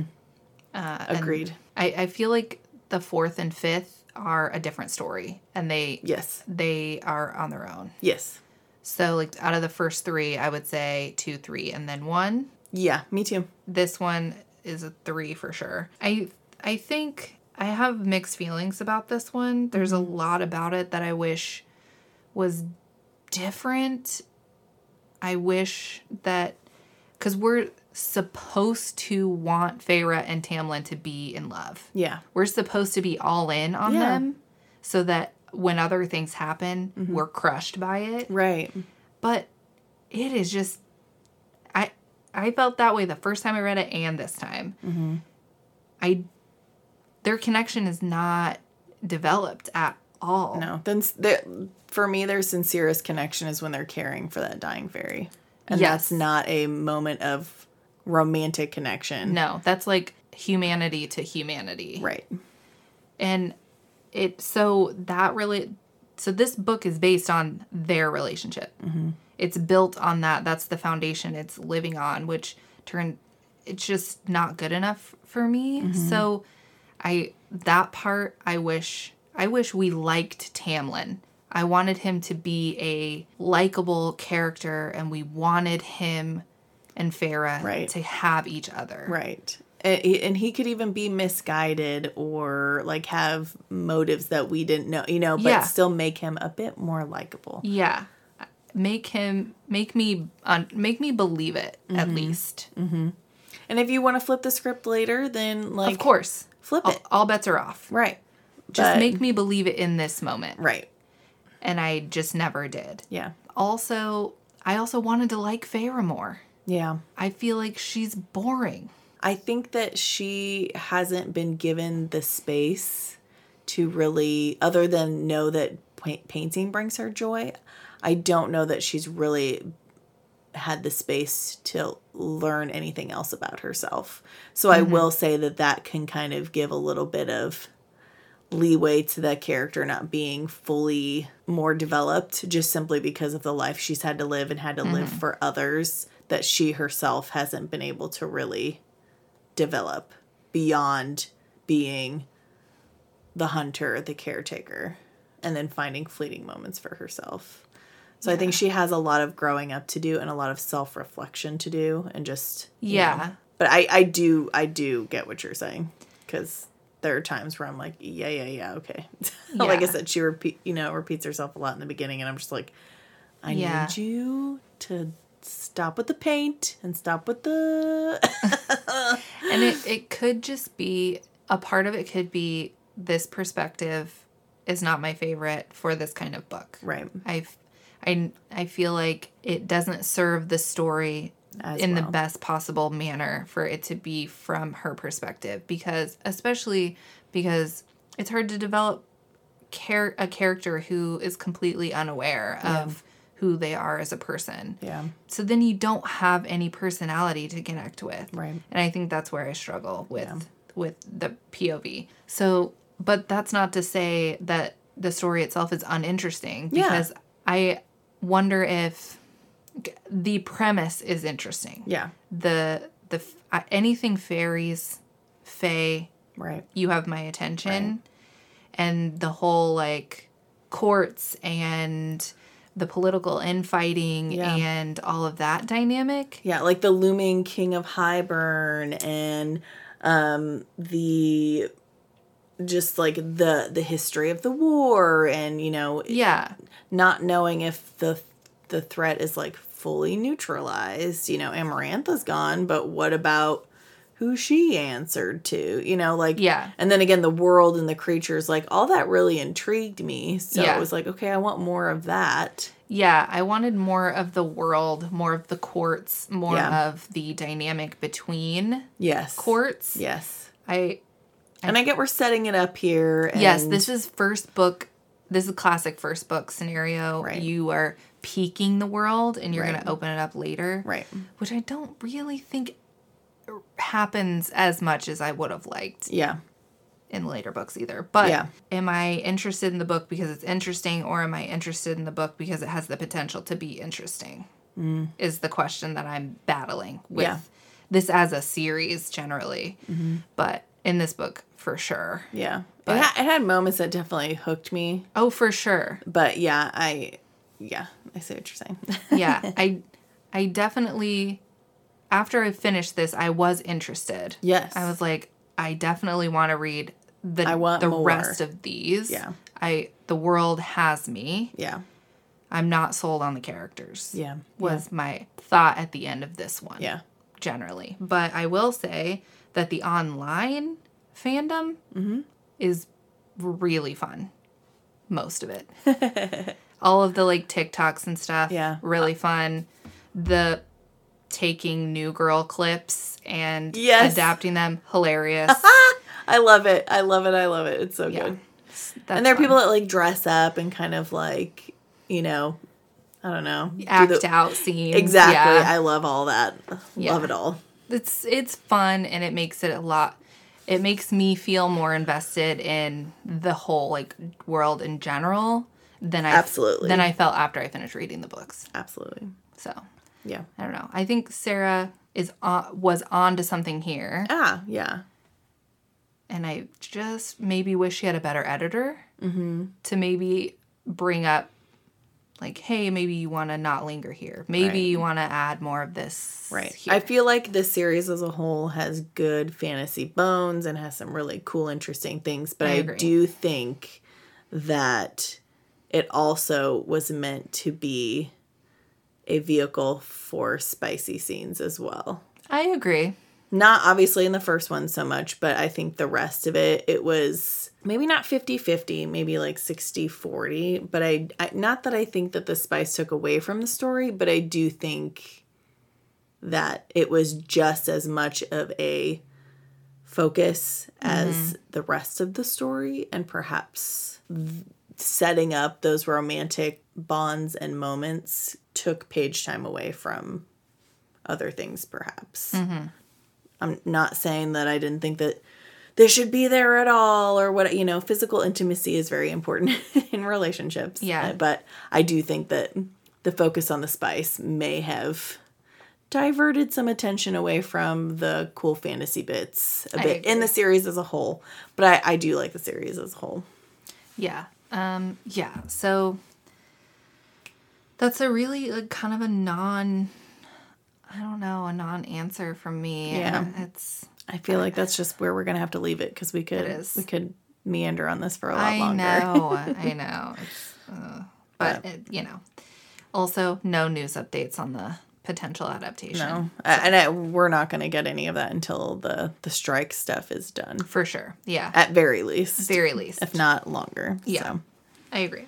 So um, our next novel is the shining switching gears Hard Left. hard Yeah. Got to keep you on your toes. oh man So that's going to be a cool. I've actually never read The Shining. Me either. And I So- actually think this is my first Stephen King book that I've read. I own some, Mm-hmm. but I think this is the first one I've actually taken off the TBR shelf and, read. So, I read it when I was in middle school. So big yikes there. it was in the school library, and I said, Yeah, I think I'll try that. I don't really remember it, to be honest. Uh, and then he wrote a book about writing called On Writing. yeah, I've heard that's actually really excellent. It's excellent. I really enjoyed it. I read that in college. So, yeah, Uh, it's on my shelf somewhere. But yeah, it was excellent. That's awesome. Um, but yeah. So this is my first one of his like real novels yeah. that I will actually remember. I'm trying to remember the author that people compare to Stephen King a lot. Dean Koontz. Yes, I've read I read Dean Koontz. I've not read any Dean Koontz. Um, I think I've read one or two Dean Koontz, uh, but I had not yet read Stephen King. So I'm I'm not super far in, but I'm I'm really enjoying his writing style so far. He So, does have a very he's a, he's very talented. yes, obviously. obvi- I was gonna say, okay, now I see why Yeah. he's written so many books and why they're so insanely popular. He writes a thousand words every single day. That's his job, so I guess He yeah. good for him. That's what he does. That's like one of his things that he like gets up every day Yeah, and writes a thousand words. right. And I'm like, oh my God. Yep. That's a that is a lot. Yeah, it is so so much. anyway, uh, so yeah, that's exciting. Yep, it is. So um, please rate and review us. Yeah. Send along your book recs and let us know if you've read any of the books that we've covered, if there's books that you want us to cover. We straight up know that so many of you have read ACOTAR, so let's let's have it. Right. Let's, Let's- have it. Get your criticisms out while you can. Right. we know we've burned some bridges We'll, here. we, we'll we'll try not to take it personally. Yeah. we knew this was gonna we knew this was gonna be controversial, but Yep. you know, Yep. that's what we're here to do. Shake it up. Shake it up. So um we are responsible for all the tunes and the artwork, so you're welcome. so welcome. so until next time, beware of bargains and read books. Okay, goodbye. Goodbye for